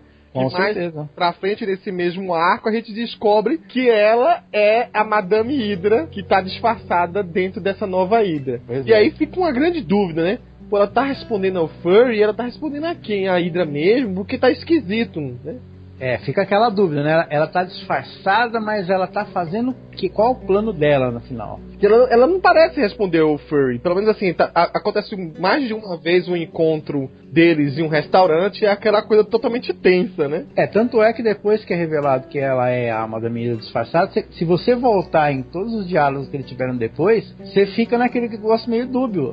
Os diálogos dela tanto dá para entender que tá do lado dele, quanto quando não tá. Coisa de espionagem. Pra falar a verdade, o problema dessa, desse retcon que o Hickman fez é que se tu for parar pra pensar que todas as derrotas da Hydra anteriores, todas as vezes, até que o Nick Fury teve uma minissérie lá na, década de 90 que o Nick Fury praticamente destruiu a Shield e depois reconstruiu ela do nada, e todas aquelas coisas que já aconteceram tudo isso foi orquestrado pela Ira para que eles pudessem disfarçadamente continuar os planos deles, que eles pudessem sempre disfarçadamente continuar avançando, eliminando a concorrência. Quem é que não vai garantir que isso daí também não era um plano para continuar enganando Nick Fury? Mas a ideia, vocês podem ver que a ideia do jogo é essa, né? Acho que até o arco final tem um título que resume bem isso, né? É, digamos assim, uma coisa de outra coisa de outra coisa. E do que temos agora, né? A Hydra deu as, deu as derrotas que ela queria dar pra Shield. Pra, é pelo menos é isso que o primeiro arco aponta chegou a discutir essa questão aí da. Quando a gente falou daquele podcast do Nick Fury, né? Essa questão do da Shield corrupta, né? A gente chegou a comentar, é, inclusive, esse, esse lance da. Esse, vamos dizer assim, esse resgate dessa, dessa questão. Né? Até porque a Shield nunca deixou, vamos dizer assim, sempre teve um programas clandestinos, programas corruptos, né? Ela nunca foi uma. Por mais que o Nick Fury tentasse, ela nunca foi deixou de ser uma agência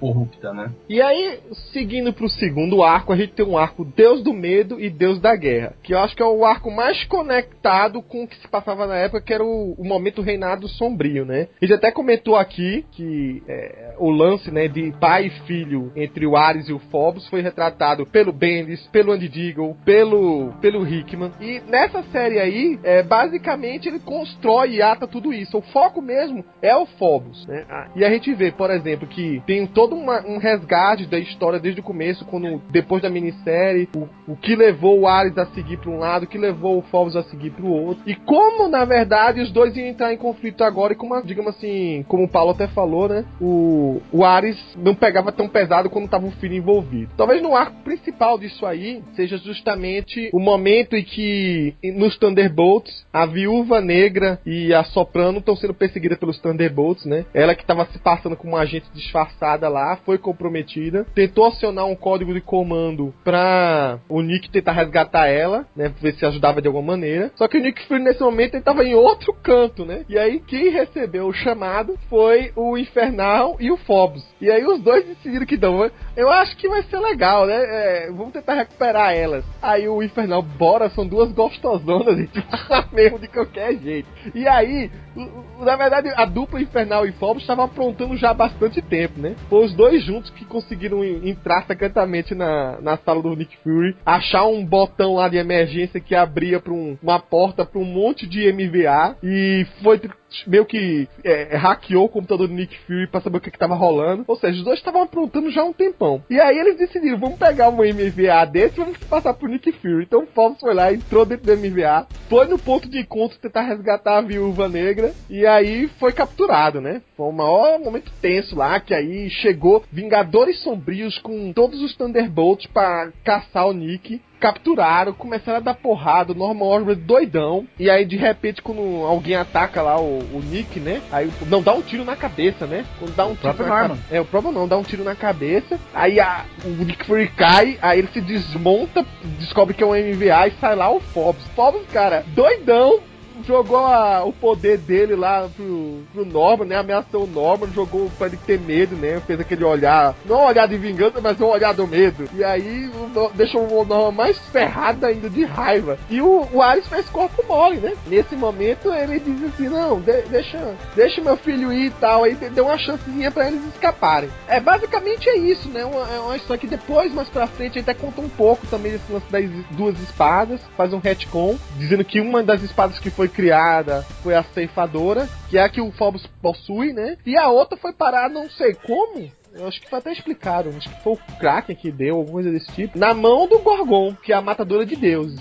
E meio que os dois personagens, a partir daí eles começam a virar, tipo, inimigo ou arco-inimigo um do outro, né? Eu, cara, eu gostei desse arco aí, até mais porque o dos Guerreiros Secretos do Phobos era o meu personagem favorito e como ele foi focado mais nele, na interação dele com Ares, eu achei bem interessante. E tudo que estava, assim, da forma como aconteceu e até mesmo a forma como o, os dois personagens têm esse carinho quase disfarçado um pelo outro. Tanto o, o Ares, né, assim, que quando vê o Phobos atacando o Norman Osborn, dá é uma, um olhar assim de orgulho, tipo, esse é o filhinho do papai mesmo. E tanto o Phobos também, que quando lá vão lá falar com ele, ah, seu pai morreu. Não, morreu não, tá vivo. Achou que o pai dele tinha, tinha morrido numa explosão, né? E aí o pessoal falou, ele falou, olha, vocês acham que uma explosão vai matar meu pai?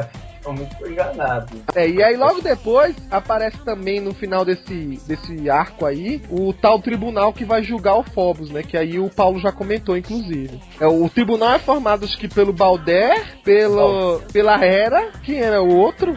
Era um deus mexicano lá, né? Era um Azteca, cara, era um Azteca. É. Fica, a gente, melhor a gente nem tentar falar o nome porque são nomes difíceis de pronunciar. Trava a língua, né? É legal essa interação da dupla dinâmica aí, que é o, o Phobos e o Infernal, né? Aprontando milhões ali dentro da, da base. É, é, nesse arco também que, na verdade, a gente falou do Garrett, mas é nesse arco que praticamente o Nick Fury vai lá resgatar, vai convocar ele, né? Pra participar da, das missões e tal.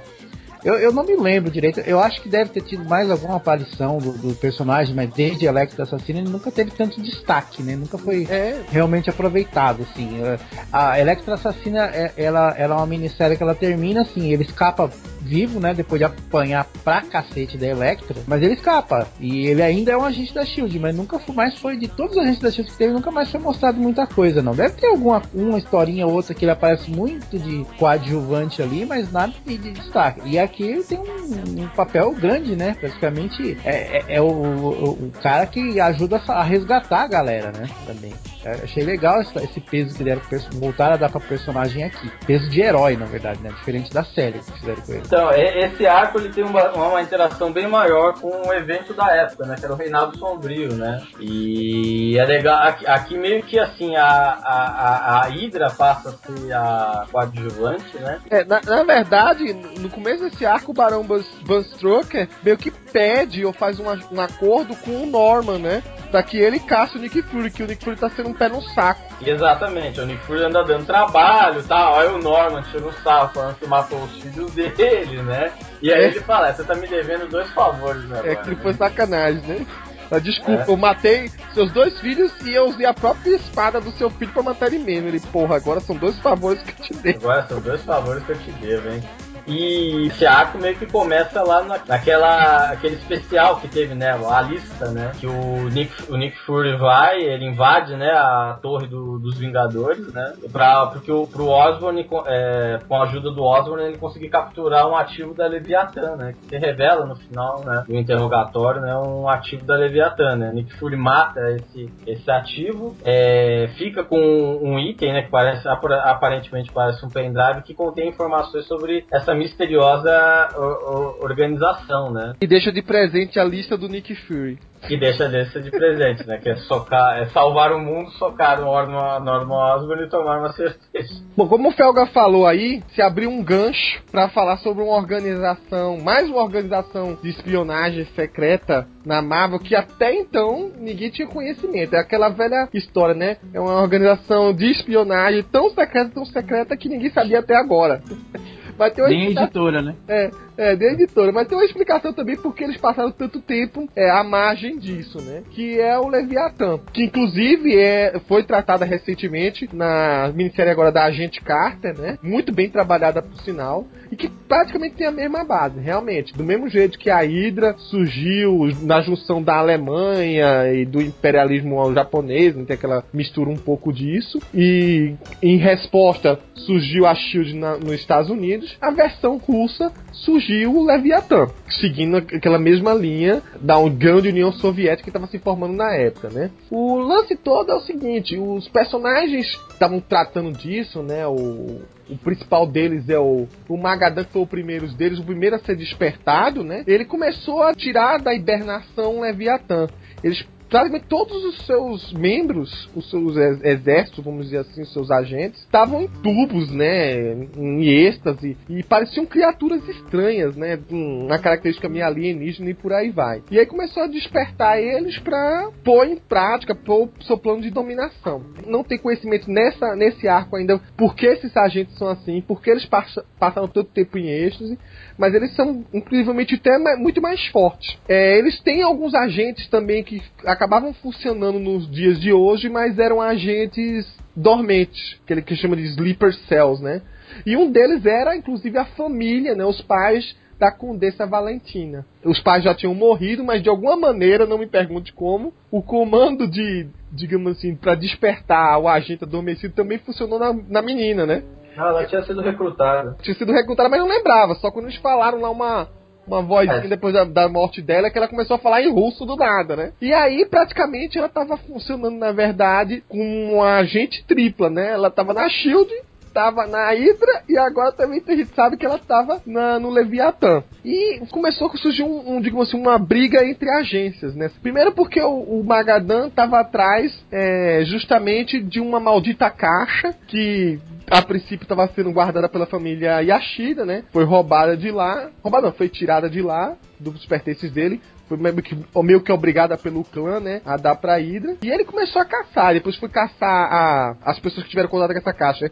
Primeiro o Gorgon, que aí sozinho conseguiu dar uma derrota poderosa no grupo. E depois capturou a menina, né? A Madame Viva. A, a Víbora. A Víbora, coitada, foi levada como um peça de troca, mas não adiantou de nada, né? Que a Madame Hydra barra Condessa Valentina, quando resolveu ir pra o Leviatã, pra, digamos, entregar a caixa no lugar da, da menina, na verdade nem teria trocado em nada, porque ela já era um agente deles mesmo, então deu um tiro na cabeça dela, se mandou, né? O, ela ainda, para não dizer que se perdeu totalmente, Madame Vibra, né? Muito mais tarde, a própria Hydra, quando vai tentar rastrear para onde foi parar a traidora, né, a, a Condessa Valentina, meio que cata o corpo da Vibra, e aí a coisa mais estranha do mundo acontece, que o cara que é a colmeia mete os tentáculos na boca dela, acho que põe uns ovos. Deve ter sido um, um sexo octopógico ali, sei lá o que diabo foi. Hentai, hentai. Né? É, uma coisa esquisita desse tipo.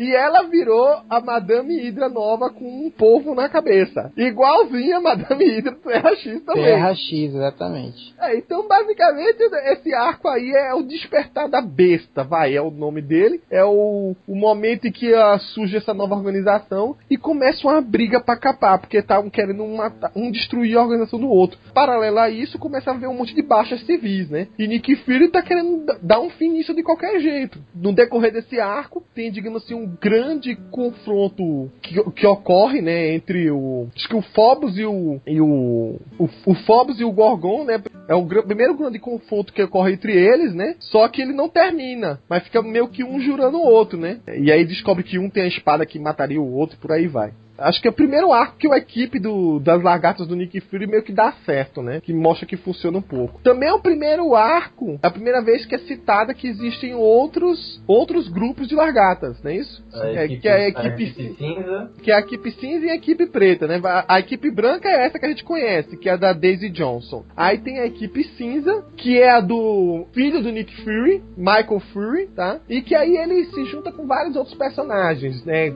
Tipo, tem esse Carlos Ayala, tem do, dois irmãos gêmeos que parece que são filhos do, do vilão Flashback, né? Que é o Malcolm Monroe e a menina, como é o nome? E, é, e a Jenny Monroe. Pega uma menina chamada Lynn Richards pega um maluco, monta, monta, sei lá, robôs, uma armadura, sei não, lá. Não, é, é, esse maluco, esse maluco foi um dos que conseguiu é, decifrar aqueles projetos do Galileu Galilei da minissérie Shield. Ah, é o Red é. Webo, né? É Isso, ele esse projeto, essa armadura maluca, ela é um projeto do Galileu Galilei. Vale ressaltar que realmente essa minissérie que o Felga tá citando aí, que é a Shield, né? É bem vinculada a isso aqui. No último arco a gente vai falar bastante sobre ela dela. Enfim, é um monte de, de, personagens que tem até uma edição em que destaca bastante eles, né? Mas esse é lá mais pro final. E tem a equipe negra, que é liderada pelo Alexander Pierce, que é um personagem, inclusive, que foi vivido por Robert Redford no filme do Capitão América, né? O Soldado Invernal. E aí são outros personagens que eles consideram até os mais obscuros de todas as equipes da Largada, né? Que ele fala, ó, enquanto os outros personagens são até mais amigáveis, são certinhos, por aí vai, eu peguei os mais podrão que tinha, né? Que é, aí tem uma mina que é, que é, tipo uma metamorfa meio vampira. Tem um que eles chamam de uma máquina sombria, que é o Iron Dome. É, é, os mais delinquentes que tinha foi parar na mão do, do Pierce. E eles praticamente funcionam como equipes de ataques paralelos, né? Um vai cuidar da, do Leviatã, o outro vai sempre atacar a Hydra, e a equipe da, da Daisy Johnson é tipo o exército particular do Nick Fury, que ataca é, pontualmente cada um deles à medida que for necessário, né? E é claro, temos o peso pesado, o, que é o grande comando selvagem do Nick, né? Então é, digamos assim, é onde estoura a batalha. É nesse despertar da besta. Você falou que a equipe do Nick Fury começou a dar certo, mas começou a dar certo porque demitiram o gordo, né? Eita porra. Não, não demitiram o gordo. Ele passou por uma ele passou por um retre... um treinamento. É, é então, tá. sabe, nesse momento a gente acha que ele demitiu, né? Então, até ali achar que demitiu. Fazer, vamos fazer dar certo esse negócio agora. Agora, eu, ficava, eu sempre tirava sarro daquele uniforme do, do, do, dos bucha lá, dos capanguinha da, da Hydra, né? Tudo verdinho, tudo igual. Meu, depois que eu vi do Leviatã lá, pelo amor de Deus, né? Que os russos não tinham muito noção de estética, não, né? Parecendo umas baratas com o olho grande também. É, mas aquilo não é nem uniforme, né? Mudou a fisionomia. É, tipo, sabe? Parece a carapaça. Tem aquele. O, o, os, os mais. Os soldados rasos dele lá, parecem uns grilos É, mas é porque eu dei. Bom, a gente não sabe explicar no final porque ele disse, né? Mas tem uma é. razãozinha. Tem um clima assim na, nesse arco que dá a impressão até que a Hydra vai dar uma treguinha, né? Assim, não, Shield, vamos ajudar aqui que tem um inimigo maior. Mas não é não. São são três lados de batalha realmente, né? Cada um que no. Na, na verdade, a grande briga é entre as duas, né? Hydra e Leviatã. Mas é o Nick Fury, ele enche o saco, né? É. E, aí ele fala assim: sabe uma coisa? Vamos, peraí, dar uns porradas no Nick Fury também. Eles fazem uma trégua entre eles, lá com o Nick Fury. Aí vai pra lá, pra cá, é isso aí. Não, e eu torcendo pela Valentina lá, falando assim: não, a Valentina tá do lado certo, cara. Não tá fazendo isso que tá fazendo, não, mas tava mesmo. Tava. Ô, oh, deu dó, viu, meu? Puta que pariu eu, nossa, eu olhava, eu falei assim, poxa, eu vou voltar a, a, a ler as histórias da década de 60, 70 pra, pra lembrar da, boa e velha Valentina. Cara, não, pode, não podem estar fazendo isso com coitada, não. É, nesse, nessas histórias também, a parte que é voltada para os guerreiros secretos, né? A gente vê um pouco de trabalho entre os personagens, entre as relações dele. É quando a, a, a Daisy e o, o, Infernal, né? Eles começam realmente a, a, engatar o romance. É naquele momento que também o Muralha e, o, e a Ioyo vão visitar a família. Então eles estão meio de folga, entre aspas, né? Pra trabalhar o, a relação entre eles. E é quando a gente descobre que o, o Infernal é um traíra safado, né? Pois é. É, que aí ele vem, tá vendendo lá, mas esse tá assim, ó. Mas peraí, é, não vai machucar a, a Daisy, tá? Ela não, tá? Faz tudo, mas não, não fode ela. Esse, inclusive, é realmente como o Marcos tinha destacado. Ele lembra muito o, o Rat, né? O Ward, lá do é. Agente da Shield, né? Que ele era o traidor, mas ele fala, não machuca a Sky. Não machuca a Sky, né? Tipo assim, ele tá gostando de ver. Ele tá fingindo até então pra se aproximar, mas ele acaba gostando de verdade, né? Podia ter até feito um vínculo com o personagem dentro da pena. É. É, o curioso é que o próprio agente da SHIELD, ele deu a entender que o Ward poderia ser um possível guerreiro secreto, porque fala, né? Olha, você tem a conexão com sua família lá, você sabe que sua família é meia, meia vilã, né? É, mas aí então. a gente, no final, não teve relação nenhuma, mas podia ter, muito bem ter aproveitado e ter colocado ele como infernal, né? Ou seja, é. o guerreiro secreto é meio que licença poética pra agentes da SHIELD. Mas vai que, que eles modificam um pouco a trama e ele ainda pode virar ser um, um infernal da vida, né? Pois é. Vale ressaltar que na minissérie que está lançada lá nos Estados Unidos, da Shield, somente os, os nerdzinhos e a, a gente meia que foram transportados para o universo Marvel dos quadrinhos, né? A, a Sky não foi, obviamente porque ela é a, a mesma personagem da Daisy Johnson, mas uhum. o Ward também não foi, então talvez, né? Tem, tem espaço ainda para trabalhar isso. Então, aqui, aqui vamos dizer assim, aquelas cartas que o, o, o Hickman tava jogando nos dois primeiros arcos, né? É aqui que ele começa a mostrar algumas, né? Começa a explodir a guerra, né? Entre, entre as duas grandes organizações que têm como referência animais mitológicos destrutivos, né? A Hydra e o Leviatã, né? A Hydra, né? Aquele um animal da mitologia grega e o Leviatã é um, um animal, um, um, monstro bíblico, né? A gente percebe que teve longas baixas tanto de um lado quanto do outro, né? Nesse meio tempo foi nesse arco, que se eu não me engano que o Magadan foi foi assassinado supostamente pela Hydra, né? Foi no começo do Night. Começo do Night? Foi. E começa também a se revelar, né? A, você percebe, a, a Condessa não é realmente o que ela parece, né? Ela é uma espiã. Ela é a espiã das espiãs, né? Porque ela deu um baile no Nick, no, na Hydra, né? E aqui a gente percebe, né? A coisa começa a ficar esquentar e o Nick Fury começa então a mexer também os pauzinhos dele. Ele começa então a designar e começa também a pôr as cartas dele no jogo, né? É, terminado esse arco, praticamente acontece um interlúdiozinho é, de três edições que meio que pra, pra quem tava pegado no ritmo da trama, que era da, da briga entre as organizações, e, e principalmente porque estava mais interessado em saber como os, os guerreiros secretos iam ter o seu desenrolar final, foi meio que um banho de água fria, né? Porque bate com as, o retorno do Capitão América e eu acho que o Hickman quis fazer uma, uma ode a isso. Então ele pega um arco que se chama A Última Cavalgada dos, do Comando Selvagem, que acontece em vários momentos diferentes é, meio picado. É preciso você ter uma atenção muito grande para saber onde está cada trecho de cada história, mas que começa também a lançar algumas peças, o que se entender mais do final. Então, uma vez que o Capitão América voltou, a turma do Nick Fury, né? Decidiu fazer um encontro secreto do, dos veião da Segunda Guerra, né? Tanto o pessoal que estava na ativa, né? Como boa parte do pessoal do Comando Selvagem, como Steve Rogers, inclusive, e também pessoas que não estavam mais. Então tinha um senador que era um ex-Comando Selvagem também, o filho dele tava até, era até militar, né? Eu, eu acho que era, era acho que é o filho mesmo. O filho dele era militar e, e a partir desse encontro o senador começou a querer dar uma ajudazinha política na, nas ideias do Nick. o senador, o senador já estava no esquema desde o começo. Aparece muito mais destacado agora, né? Ah, sim, mas ele já, ele já era, já, é, era uma peça que só apareceu agora, mas dá a entender nessa história que ele já tava. Ele já tinha deixado tudo armado no Congresso para quando o Nick Fury é, executasse o plano, tudo saísse. E aí, ao mesmo tempo, você vê as ações da, do Comando Selvagem, que faz uma, uma missão praticamente suicida lá na China. Eles até usam a, o time negro do, do Alexander Peace e praticamente é, boa parte dos personagens é, é, é morre, né? É uma desgramameira feiosa. É, é, é esse momento que o Gabe Jones também morre. É também o um momento em que o outro lá morre, como é o nome daquele lá, o Eric Coney, né? O Eric Coney. O Eric Coney morre, que também é um,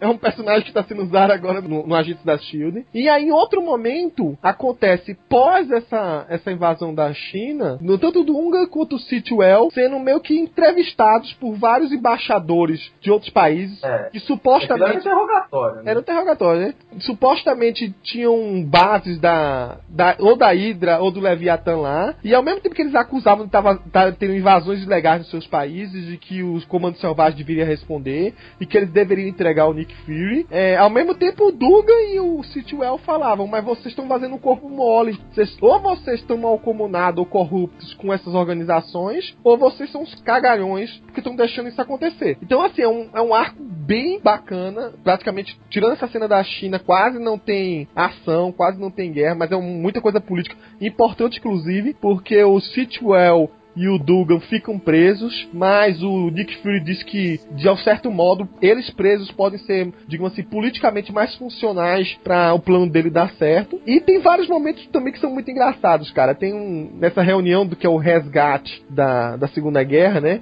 Eles contam histórias do Capitão América quando foi lutar contra um exército alemão, né? Que foi tentar negociar com um outro general alemão, só que ele não entendia alemão, aí quebrou na porrada o cara porque ele não conseguia dialogar. É, também tem um momento bacana que é tipo um, uma lembrança aos caras que já foram mortos, né? E ele lembra alguns comandos selvagens que, que realmente ou morreram em combate antes, ou foram esquecidos e eles deram um destino final agora, né? Tinha aquele agente Pink, que era de um comando selvagem original e que eles disseram que morreu velho, morreu de de câncer. Enfim, N outros, né? Eles citam também, acho que o. aquele do Hulk, né? O Quaterman? É, isso, o Alan Quaterman. Alan Quaterman, é, uhum supostamente morrido, voltou, aí morreu de novo agora, eles também fizeram uma ode. E é engraçado, né, que quem tá fazendo essa homenagem ao Gabriel Jones, ao mesmo tempo, paralelamente, você vê a morte dele durante essa invasão na China, né? É. Eu achei, assim, na época eu achei que foi uma quebra de clima, mas relendo agora, achei muito bom essas três histórias. É, não é exatamente a quebra de clima, mas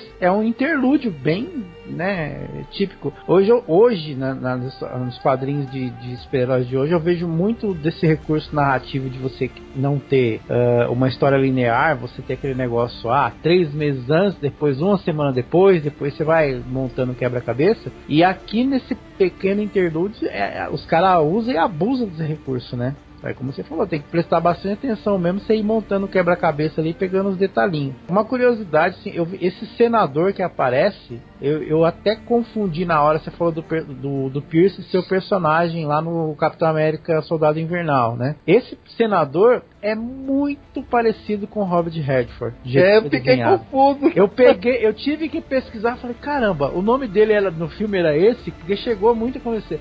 Inclusive a personalidade. Né? Exatamente. É, era um personagem muito calcado. Eu falei assim, nossa, será que basearam mesmo? Porque tá muito parecido, tá, tá muito na cara, né? E, mas é, é, assim, é um, é um interlúdio realmente dramático. Eu diria quase que é uma série dentro da série, essa parte aí, até de mo mostrar o passado de algum do, do, dos personagens que era do Comando Selvagem e assim, se despedir de outros, né? Também. De certa forma, o Dundum e o, o Cito ali, a gente se despede um pouco também, porque eles não morreram, mas eles foram presos aqui, coitado. Eles praticamente ficam presos até o final é, da série. É, infelizmente, o Sitwell morreu depois, né? É, que matou ele foi o Soldado Invernal. Ou foi a Viúva Negra, agora não lembro agora, mas foi numa história do Soldado Invernal. É, então, mas é, praticamente colocaram literalmente eles de molho, né? For deter os personagens realmente. É bacana a gente ver que tem vários nomes que são citados aqui que já foram explorados pelo cinema. Inclusive o Sitchin, né? Que aí, coitado, no cinema sacanearam mesmo ele, né? Porque é talvez um dos agentes mais fiéis do Nick Fury de todos os tempos e virou um traíra na da. verdade, na verdade, isso aí foi vingança do Tony Stark. Porque quando o Citrus surgiu nas histórias dele, era um mala sem alça e não largava da cola do Tony Stark fazendo perguntinha. Não, mas onde você vai? Não, mas não sei o que. É um mala. É, o Sitwell, ele ocupa dos quadrinhos, ele ocupa mais ou menos a posição do que é o Coulson, né? Sim, é, mas ele era, ele era muito mala. Pra você ver como é que o Tony Stark tem dinheiro que ele comprou até os roteiristas de cinema para destruir ele. Esse interlúdio aí, apesar de parecer meio esquisito, tem que ver que tem fatores também extra editoriais ou extra quadrinhos para justificar ele. Que o primeiro é que começou esse plot do Comando Selvagem, do exército Nick Fury, por aí vai. Esse plot estava lá, era uma ponta solta que o Hickman tinha que amarrar em algum momento. E o plano original do Hickman, ele tinha dito desde o começo, era que Guerreiros Secretos tinha que ser um, um arco de 60 edições, que ele já tinha tudo planejado, e a gente sabe que quando ele tem tudo planejado, ele fala a verdade. Ou isso, então, é o cara que melhor desenha organogramas aleatórios do universo. Porque o cara, ele consegue amarrar tudo. Só que quando chegou mais ou menos lá pelas edições 15, 20, tanto o panorama da, do universo Marvel tinha mudado, como a entrevista não estava vendendo tanto quanto necessário. É, ele mudou drasticamente em plena era heróica, né? E ainda por cima tava o Band de olho grande na Daisy Johnson, porque tava querendo ela pros Vingadores dele. Aí, somou tudo isso, o cara praticamente teve que começar a fechar todas as pontas soltas. Porque se tu for ver, é nesse arco aí praticamente começa a fechar tudo da, do, é, do Guerreiro Secreto dele, praticamente. Isso aqui já começou a fechar, é, fazendo praticamente a limpa de, do exército do Fury, e os próximos vai fechar todos os outros arcos. E, é, infelizmente foi isso. Talvez tivesse a ideia de deixar isso mais orgânico, de colocar aos pouquinhos, mas foi o que deu para fazer, essas três edições. As outras edições que vem mais pra frente, a gente vai ver que é muito mais conectado. Eu não achei ruim de jeito nenhum. Quando eu li agora, eu considero até uma das minhas favoritas de todos os arcos, tá? Só que realmente você se assusta porque está no meio de uma guerra entre gangues e de repente ela fica meio que de cenário contado pelos, pelo Dungan e pelo Sitwell, e a trama vira um encontro de velha guarda, é, vira flashbacks da Segunda Guerra Mundial, e essa coisa toda, né? Não querendo puxar muito o saco do Hickman, mas eu diria que é uma prova de versatilidade do escritor até. Você vê que ele pode escrever de uma ponta é, a outra, né? Exatamente. Né? Quem vê essas histórias aqui não imagina, por exemplo, que ele tem a trama translocada que tinha no Quarteto Fantástico, ou a surrealidade que ele tinha agora nos Vingadores, né? Guerreiro Secreto é a prova máxima que ele pode fazer o que ele quiser. Sim. Não, não, pera aí, pera aí. A prova máxima que ele pode fazer o que ele quiser é no dia que ele conseguir escrever uma história sem o organograma. tá bom, Paulo. da, da, vez que eu li, cara, eu realmente. Ele dá uma quebrada mesmo, né? Mas depois, assim, depois você vai vendo e fala, pô, não, esse arco é realmente, ele é muito importante, né? E ele pega, então, o passado do, do grupo, né? Ele revisita o passado do grupo, passa pela Segunda Guerra, ele aproveita o momento que agora é, era, era heróica com o retorno do, do Steve Rogers, né? E, e ao mesmo tempo ele dá um final, que é esse final que é essa trágica missão na, na China, né? É, é, além de ser uma, uma trama de guerra, ele também é uma trama de espionagem geopolítica, porque você percebe o trágico representantes da ONU, né, naquele que são os representantes do Conselho de Segurança interrogando, né, o Dungan e o Sitwell sobre a, o acontecimento na China, né? Você então percebe toda a, a manobra política que o senador já estava fazendo, que quando a mulher saiu da reunião lá do conselho, ele já tinha tudo pronto, né? Ou seja, já tinha todo o pronto para que seja que fosse votada uma lei que criaria uma nova organização, né, nos moldes da Shield, né? politicamente já estava tudo pronto. E, ao mesmo tempo que ocorreu assim, apesar de parecer uma derrota pro Nick Fury, é também uma vitória, né? Porque em parte ele conseguiu fazer com que os seus planos andem a seu favor, como ele sempre faz, né? Ele... Against Hydra, there is no shield. Bom, e aí no arco chamado Noite, que é um arco até pequeno em três partes, a gente volta pra guerra severa que estava acontecendo. E aí tem uma descrição rápida de eventos contada pelo Nick Fury para o seu grupo, né, de largatas, e que ele fala que a guerra esquentou, tá tendo mortes em cima de mortes. O, o lá, ele é, assassinado assim, de uma maneira até que fica marcante, né, que a bala fez uma no vídeo ela fez o símbolo da Hydra. E aí começa a estourar, né? Quando ele morre, há uma resposta do Leviathan contra a Hydra, ele ataca outra base e por aí vai. Praticamente assim, é, é, a coisa esquentou. E aí o Nick Fury decide que a coisa tem que acabar de vez, que ele vai invadir a base da principal da Hydra, que é a Gerena, e que é um tudo ou nada. E aí ele prepara a equipe, dá os últimos comandos finais, bota meio que coloca eles em quarentena, né? Eles meio que presos. Só que aí o Infernal, ele convence a, a Daisy, né? A, a dar, tirar uns minutos de folga que ele precisa extravasar a cabeça. Na verdade, ele ele tá saindo pra entregar os planos atuais da, do Nick pro um outro agente da Hydra, né? O agente da vez, o agente secreto da Hydra que vai se encontrar com ele num bar. E, enfim, quando acontece a invasão, realmente a Hydra tá toda preparada para receber os guerreiros secretos. O Nick Fury conseguiu colocar duas bombas, uma menor que ia aprofundar uma outra bomba maior, né, para causar um impacto ainda maior e soterrar a base. Só que como eles foram expostos, né, aí acontece eles ficarem acuados, eles precisam fugir de qualquer jeito, eles não têm caminho de saída. O Phobos é que, usando a premonição dele, indica uma, uma posição lá, uma, uma, um local que talvez leve eles para a saída. Em determinado momento, na explosão da primeira bomba, o, parte da equipe fica é, afastada, então fica o Nick Fury de um lado, com o Phobos, a outra equipe fica do outro lado da, da base. O Nick até tenta armar uma, uma tirolesa, né? Pra ele, ele e o Phobos conseguirem escapar. Só que é o Phobos meio que tá fazendo o, o momento da vida dele, né? O sacrifício final. Ele empurra o Nick Fury pra longe, pega a espada e aí entra numa fúria assassina contra o Gorgon, né? É engraçado que nesse momento fica duas plateias, né? Que fica de um lado os agentes gritando, torcendo pelo Phobos, inclusive até o próprio Nick Fury, né? E o Gorgon fala, não se meta com que a luta é minha. E aí começa a briga das, duas espadas, tem uma hora que as duas espadas até se quebram, o Phobos parece que tá prevendo o momento da morte dele, né? Ele quer que isso aconteça. Que aí, quando tá todo mundo mais ou menos seguro, ele se deixa matar, né? O Gorgon enfia a espada nele, cumpre a ideia, né, de que eu vou matar um deus, né? O meu desejo era esse. E, assim, tem um momento lúdico até que você vê o, o Phobos se encontrando com o pai dele, né, com Ares, que tinha morrido recentemente durante o cerco, não fazia pouco tempo, né? Eles até ficam lá, né, ô pai, você, eu, eu falhei, né, eu perdi, né? Aí o Ares fala assim que não, você morreu lutando pelo que você acreditava, morri. Então você morreu bem. Então por isso que você tá aqui, você mereceu ser um deus. E em contrapartida, a equipe da Daisy sai correndo desesperadamente depois que o Phobos morreu para um ponto onde vai surgir um helicóptero que foi chamado pelo Nick Fury, né?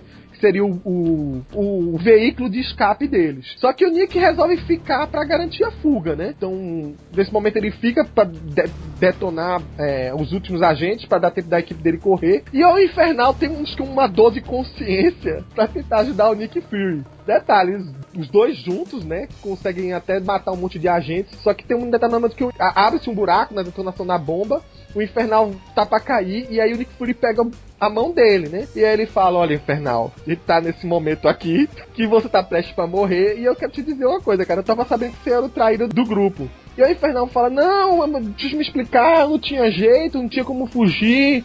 Mas você sabe tudo mesmo, sabe? Então você sabe que eu sempre quis o bem da Daisy e tal. É, você ama mesmo a Daisy? Eu amo pra caramba ela. Bom, eu sei que você ama, mas eu amo ela como uma filha. E eu sei que você é um filho da puta. E eu não sou a Daisy. Você vai morrer agora. Larga o Infernal pra morte certa. Cara, quando eu vi essa cena, eu falei, caralho, que, que coisa mais Nick Fury, cara. fiquei pasmo, né? Enfim, quando o Nick Fury volta, ele meio que volta sem o Infernal e fala, Daisy, desculpa, ele, tipo, não deu, não conseguiu, ele morreu. E a Daisy desata a chorar, desesperada. Enfim, a Daisy, coitada, teve tanta coisa na cabeça dela que quando ela chega no helicóptero, ela se depara com o, o druida, né? O Sebastian Druid. Magrinho, seja, magrinho, né? Achou que ela tinha saído da equipe, mas ele sempre fez parte da equipe. Ele só tinha sido realocado para outro lugar para ser treinado pelo Garrett. Recebe essa notícia drástica de que perdeu o namorado. E mais pra frente o, o Nick Fury ainda fala: Olha, desculpa, teu namorado morreu, mas ele era um filho da puta, ele é um traidor. Aqui a prova. é. É, é, digo assim, o título do, do arco é bem sutil, é noite, mas ele tem realmente várias referências, porque ele praticamente, eu consideraria ele o fim do que é os Guerreiros Secretos, né? Do que é a equipe. É o, o desfechar da coisa. Eu, eu fiquei assim, pasmo até com a carnificina que é ou até o início dessa, desse arco aí, né? Que você vê aqueles ataques terroristas lá, tem uma cena que fala que morreu 12 mil civis, tem explosão em cidade americana. Eu fiquei pensando naquela época, tudo bem que foi um link para o que aconteceu na realidade, mas quando teve aquelas histórias pela comoção do 11 de setembro, tudo, aí falei, meu, aquela época lá caiu um prédio aqui, mataram praticamente várias pessoas, né? Muito mais gente e tal, e tá muito sanguinolento esse negócio. Mas a prova cabal dessa sanguinolência foi essa atitude do, do Nick aí de soltar o, o Infernal lá, tudo bem, né? Que negócio teve que mereceu, mas foi, foi, um negócio meio repentino mesmo, né? De um, de um. Nick Fury não é um herói. Não é um herói mesmo, porque, tipo, é, é aquela hora que assim, se fosse um herói, ia agarrar o cara, ia dar aquela comida de rabo e falar assim: e aí, se eu te soltasse agora? Hã? Hã? Você Hã? percebe o seguinte: ainda bem que o Nick Fury só teve filho homem, né? Porque se ele é? fez isso com o namorado da menina que ele considera uma filha, imagine se fosse filha de verdade. Ou seja, nunca queiram ter o Nick Fury como sogro. É roubada. É roubada. se você não debandar pra Hydra, com certeza o Nick Fury vai, vai plantar alguma prova e você vai se ferrar. Não tenha dúvida. É. Deu a impressão mesmo que praticamente ia ser uma despedida do, do, do grupo, né? E é engraçado, o coitado lá do druida teve, aquela, teve aquele perrengue, emagreceu pra caramba e chegou numa péssima hora, né? Eu achei, é. na hora que eu vi ele chegando assim, pô, tô aqui e tal, tá, o pessoal, aquela desgraceira toda que tinha acontecido e tal, o pessoal falou, tá, e daí? Inclusive o, o Garrett fala, né, Guri, você conseguiu, você provou que poderia é, ser um grande agente, mas você chegou na hora errada, porque seu grupo acaba de, de se desfazer, né? Pois é. E, é engraçado que é o seguinte, a história que vem logo depois dessa é uma história única, chamada Rebirth, e aí é onde tem todo aquele treinamento que foi feito, que a gente tinha comentado aqui, né? E eu tinha comentado essa história de o Magadan tinha morrido e tinha uma bala que fez o sangue dele, fez o formato da, do símbolo da Hydra, aquela bala foi construída pela magia do druida, né? Pela magia do druida. Ou aí. seja, o John Garrett botou no fuzil, pediu pra ele fazer isso, e você vê que toda essa confusãozinha entre organizações que estava acontecendo no começo, que a coisa esquentou, você achava que era uma coisa normal entre elas, foi instigada pelo Garrett e o druida. Pois é. A coisa só esquentou. Foi instigada pelo Nick Fury, né? É, é, amando dele, né? Só esquentou por causa disso. Você vê que a gente tava falando do, do no, na série Agentes da Shield Ward ser bem parecido parecido com o Infernal, mas você vê que na Agentes da Shield eles, usa, eles misturaram ali um monte de conceito, né? Tudo bem, é, como personalidade ele tem coisas ali do Infernal, mas aquela a parte depois que na, no seriado mostra o treinamento do Ward é bem parecido com o que o Guard faz aqui na Guerreiro Secreto com o Druida. É, é que é o Guard, é, é, a, a, a, diferença é que o druida é um coitado do bem, assim, não tem nada de filho da puta, né? Ele é, ele é legal tal, mas é muito parecido. Além do Garrett ser mais heróico também, né? É. tem razão. Bem, bem, bem lembrado, mano. É bem, é muito parecido. Eu lembrei bastante isso daí. O Norte é praticamente, realmente, é o desfecho do, dos Guerreiros Secretos, né? Porque ali ele meio que pega e encerra a, a equipe branca, né? a equipe branca é desativada, né? Porque principalmente depois da, da, da Daisy ter entrado em choque pela morte e descoberta né, da, da putagem do, do James, né? Do Infernal, né? E também teve a, a perda, né, entre aspas, né, do Phobos, né? Que na, na batalha contra o, o Gorgon, né? A equipe sai praticamente destruída, né? E aí nesse momento, quando é o momento heróico, né, do druida, e fala, olha amigo, já era aqui. Foi um prazer trabalhar com você, mas agora a gente tá, tá tá encerrando a firma, tá? Então já era. Foi um prazer não trabalhar com você, né? É, ou seja, o pobre do, do Sebastian é azarado pra caceta. Mesmo quando ele dá certo, ele dá errado. Salvo engano, a China, naquele interrogatório com o, o Duncan e o Sitwell, tinha mencionado, né, de todo o equipamento, que tinha o que não sei o que tal. O que aconteceu com o equipamento corroído pela, pela ferrugem, né? Graças lá, graças à mágica lá do druida, né? A mesma coisa, o estopim da guerra, né, que foi praticamente o assassinato do Magadan entre as duas organizações também, foi mais uma vez, foi obra do Nick Fury, né? Então você começa a perceber que o Fury descobriu que estava sendo enganado pela Hydra. Dá para perceber que agora o Fury, novamente, ele começa a, a, a conduzir os fatos do, do jeito que ele quer, né? E ah, apenas só mais uma curiosidade, né? O nome né, da base da Hydra, né? Generra, né? É também seria um nome, né? Para um o equivalente ao inferno, ao, ao inferno, né? Do, do, Novo Testamento, né? E também seria um, um lugar onde um lugar pro juda, do judaísmo, né? Um lugar da região fora de Jerusalém, que onde seriam feitas ah, os julgamentos pelo fogo, né? Então mais uma vez Hickman gosta de trabalhar com essa questão dos nomes, né? A gente percebe, né? Ele pega Leviatã, pega pega vários vários elementos aí que, que tem um pouco a ver até com a, com a mitologia judaico-cristã, né? Só uma coisinha agora que eu percebi, meu. Os chineses pegaram, pegaram os destroços do porta-aviões que eles queriam fazer porta-aviões Xing Ling. Pois é. Quem tu acha que fez os sentinelas que se desmontavam sozinhos do arco do Cisma? Cara, esse arco aí eu, eu gostei muito, apesar do bullying que ele continua fazendo com o pobre do, do druida, do pobrezinho do coitado Sebastian. Que eu só espero que o Hickman deixe, transforme ele no grande herói que vai salvar o universo Marvel no final das Guerras Secretas. Aí ele vai ser perdoado por mim se fizer isso. Morrendo, né? é, ele vai engolir o, Cara, o Beyonder no final. Se der certo, eu vou achar que não é o druida, cara. esse arco aí, sinceramente, o que valeu mais foi a, a batalha final lá do, do Phobos contra o Gorgon, que foi bem emocionante, foi bem impactante mesmo. E realmente o Phobos estava doido para morrer ali, até porque ele tinha que terminar de cumprir a profecia que ele mesmo tinha dito, que era que ele só iria se tornar um deus depois que morresse, que era a última etapa para ele realmente se tornar um deus.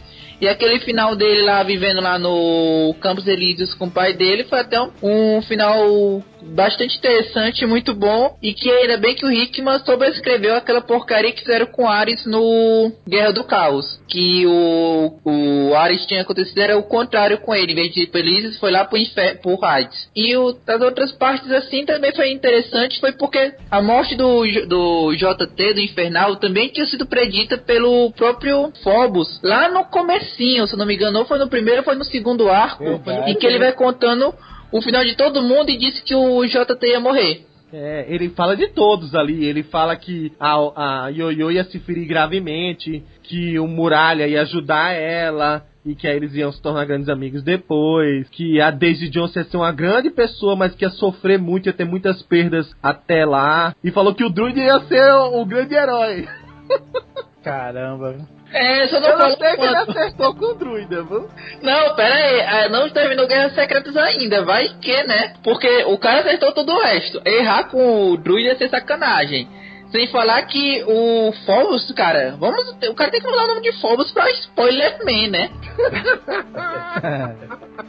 Bom, a gente agora passa pro último arco da, de histórias aqui do, do Guerreiros Secretos. É, eles se chamam Rodas dentro de Rodas. É, seria a tradução mais certa, né? Ou então, podia ser cascas dentro de cascas. É para dizer apenas o seguinte, que tem uma trama dentro de outra trama, dentro de outra trama, dentro de outra trama. Eles são cinco partes, mas na verdade cada história, cada parte desse arco é meio que individualizada das outras. Ela tipo, se fecha dentro de si mesma. Tanto que assim, a primeira parte é praticamente a morte da equipe cinza da, dos guerreiros secretos que foram, eram comandados pelo filho do, do Nick Fury, né? Mostra desde o começo, desde, desde o momento que eles começaram a convocar cada um dos membros, até o fatídico dia que eles foram invadir uma das bases da Hydra, e aí acho que. É uma base da Colmeia. É, exatamente. Era uma que estava todos os caras que estavam com aqueles tentáculos na cara, né, aqueles polvos na cara. Era um monte de gente, eles foram comprometidos, não tinha, não tinha lugar de fuga. É, membros da própria equipe dele apareceram com aqueles polvos na cara, ou seja, estavam atacando eles mesmo. E aí, digo, olha, a gente tá matando nossos próprios membros aqui para que eles não sejam dominados. É, vale ressaltar, inclusive, que a gente não comentou, né? Mas a maioria dos caras que eram infectados por esses povos, né? Que eram aliciados pela para ser futuros membros da Ida, né? Era tudo gente de organizações assim que queriam o melhor do mundo, né? Greenpeace, Amigos da Humanidade, porque todo mundo que era bem intencionado, a Hydra de algum jeito aliciava os caras. É... Pera, pera, pera, pera, pera só um instante. Tá Vai. Tá dizendo que os amigos da humanidade e o Greenpeace estão no mesmo bairro de gato? É não, sério? Eu, eu, não sei como é que eram várias. Não tô dizendo amigos da humanidade do, dos X-Men, não, pô. Eram várias organizações benéficas aí. Ah, bom, cara, porque aí ia vir todo o pessoal que gosta de X-Men ler isso aí te esculhambar, viu? Enfim, o Nick Fury, praticamente ele sente muito a morte do filho, né? Uma cena que termina até triste, porque tá toda a equipe dele é, no, no, mesmo cemitério lá, acho que é o, aquele cemitério conhecido americano lá, como é o nome? Arlington. Ar Arlington, né? É, parece ser o cemitério de Arlington ele tá. realmente mostra que ele sentiu mesmo a morte deles. E aí, é, eu acho que aí, assim, ó, bom, acabou o jogo, né? A brincadeira acabou. Agora vamos. A coisa vai ser séria. E aí já no arco que segue, mostra que ele foi capturado por supostamente agentes da Hydra, a mando do Kraken. E ele é jogado numa sala, curiosamente na mesma sala tá o Barão Van Strucker. Todo mundo acha que o, que o Kraken pirou, né? que fica assim, sabe uma coisa? Eu que vou comandar essa porra agora da Hydra? E aí meio que há um, um diálogo, né, entre o, o Fury e o Strucker, e um meio que confessando pro outro, assim, o que foi que desde o começo fez um ainda a, é, dominar a SHIELD, e quais eram os planos de um, quais eram os planos de outro. Há também uma volta a um retcon de uma organização chamada de Zodíaco. Não o Zodíaco que a gente conhecia das histórias antigas do Nick Fury, né? Vale ressaltar. Apesar do Hickman ter usado é, esse termo, não é a, a mesma coisa. Mas sim uma organização secreta que era a ideia era que ela fosse formada pelos principais grandes mestres espiões que existiam no mundo. E aí ia desde o Nick Fury até o irmão dele, né? O Jake Fury, o Dugan, mas também ia da, da o Baron Van Strucker, ia o Daniel Whitehall, ia o Orion, né? Da, que era da organização da, do Leviathan.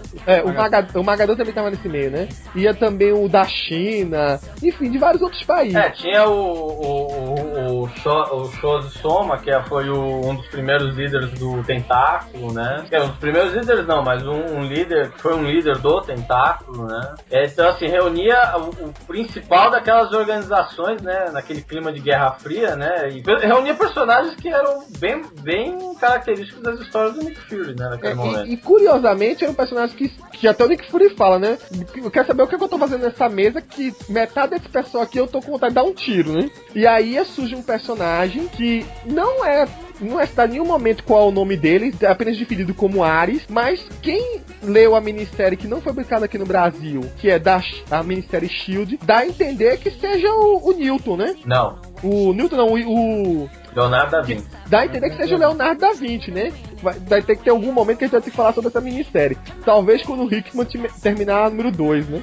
Essa organização ele é, é meio que unida, cada um ganha um nome, um, um, nome referente a um signo, e eles meio que entram em acordo para supostamente é, adquirir uma série de, de materiais em que, uma vez unidos, eles seriam capazes de criar o super soldado, ou transformar pessoas em super soldados. Isso foi uma ideia que o, esse personagem misterioso aí, esse Ares, esse cara do Leonardo da Vinci aí, teve que assim, bom, se eu der essa tecnologia para todos eles, meio que acaba, né? Que a, a grande briga entre eles, né? Por exemplo, no nosso mundo foi a corrida espacial, mas no universo Marvel é descobrir a, a técnica do super soldado, né? Então, se eu entregar isso para eles, eu vou fazer com que eles parem de brigar, né? Basta eles entrarem em acordo e cada um usar no devido momento. Essa tecnologia tinha um, é, um sei lá, um material alienígena, tipo um asteroide alienígena, um produto alienígena que era dava uma super energia. De outro lado, eles arrumaram tipo uns containers, né?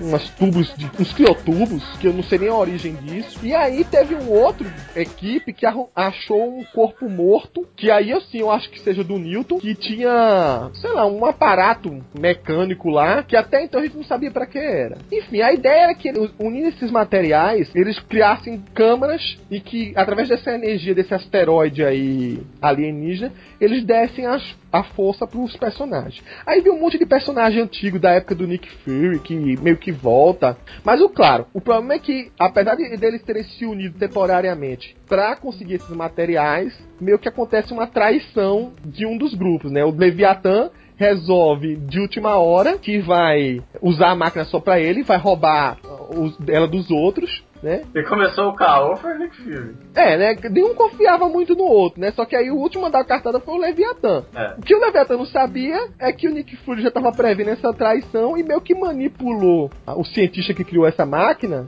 Eu acho que é um personagem até antigo da universo Marvel. Se alguém é souber. Thomas, é o Thomas Davidson, né? Thomas Davidson.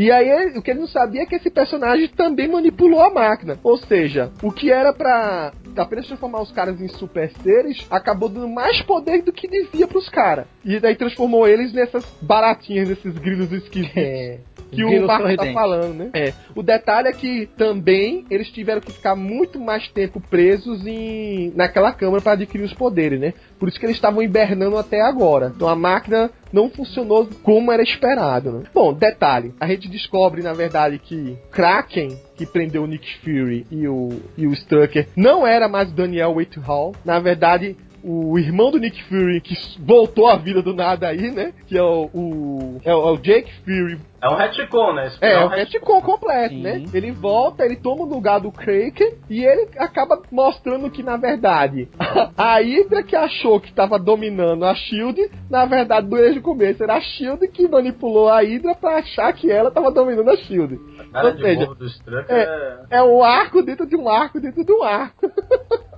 O resultado final é que agora o, Strucker é, é, é, viu que foi completamente enganado, mas pelo menos ele fala: pelo menos eu tive uma grande vingança, eu matei seu filho. Aí o Nick Fury é, seu filho é da puta. E aí ele dá um tiro nele, né? Não, não, é, não, ele nem dá esse gosto pro Strucker. Ele fala assim: quem matou meu filho fui eu. É. Quem tem sangue nas mãos de todo mundo que morreu sou eu, fui eu que mandei eles pra morte. É. E aí ele meteu um balaço na cabeça do é, ele fala, você tem alguma palavra final? Ele tem, ele dá o um tiro. Pô, hum. não vou dar chance da palavra final para você, não. É, então aí praticamente a Hydra é desmantelada nessa. É, o Leviatã, por outro lado, que acho que podia se sobrepor, tinha uma outra armação acontecendo também, porque essas, esses super seres aí, esses grilinhos aí, apesar de realmente eles serem bem fortes, eles, como ganharam muita energia para cada corpo, eles morriam mais rápido. Então eles até que, tipo, conseguiu o feito, né? Criou super seres. Só que eles eram muito, muito energizados. Então o tempo de vida deles era curto. Então, ou seja, morreu todo mundo rápido. E aí o Nick Fury conseguiu o grande plano dele, né? Resolveu tudo, né? Ele conseguiu acabar com as duas grandes organizações de uma vez só. É, a única coisa que ele não conseguiu mesmo de fato é, é, é aquela coisa, né? A mulher da vida dele, né?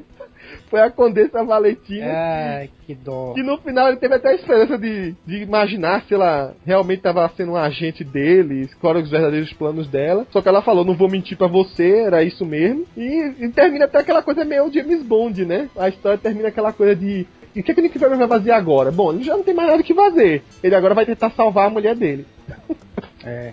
A Fury Girl. A Fury Girl. O saldo final aí é que também foi um, um ato de perdão para um grande inimigo do, do, do, Nick Fury, que era o Scorpion, né? Que o Jake era o Scorpion no, no, no passado. Né? O, ele continua assim, sendo um Scorpion, né? Continua né? sendo, mas, mas, meio que se redimiu. Por curiosidade, o, o Michael lá, que é o filho dele, também foi, é, assumiu uma época a identidade de Scorpion, né? É interessante até. Foi numa uma, uma série, não, acho que foi até num one shot é, do Wolverine com, com o Nick Fury. É, esse retcon é explicado que eles desenvolveram tipo uma tecnologia bem mais trabalhada de criar cópias, né? Tipo o MVA Supremo, né?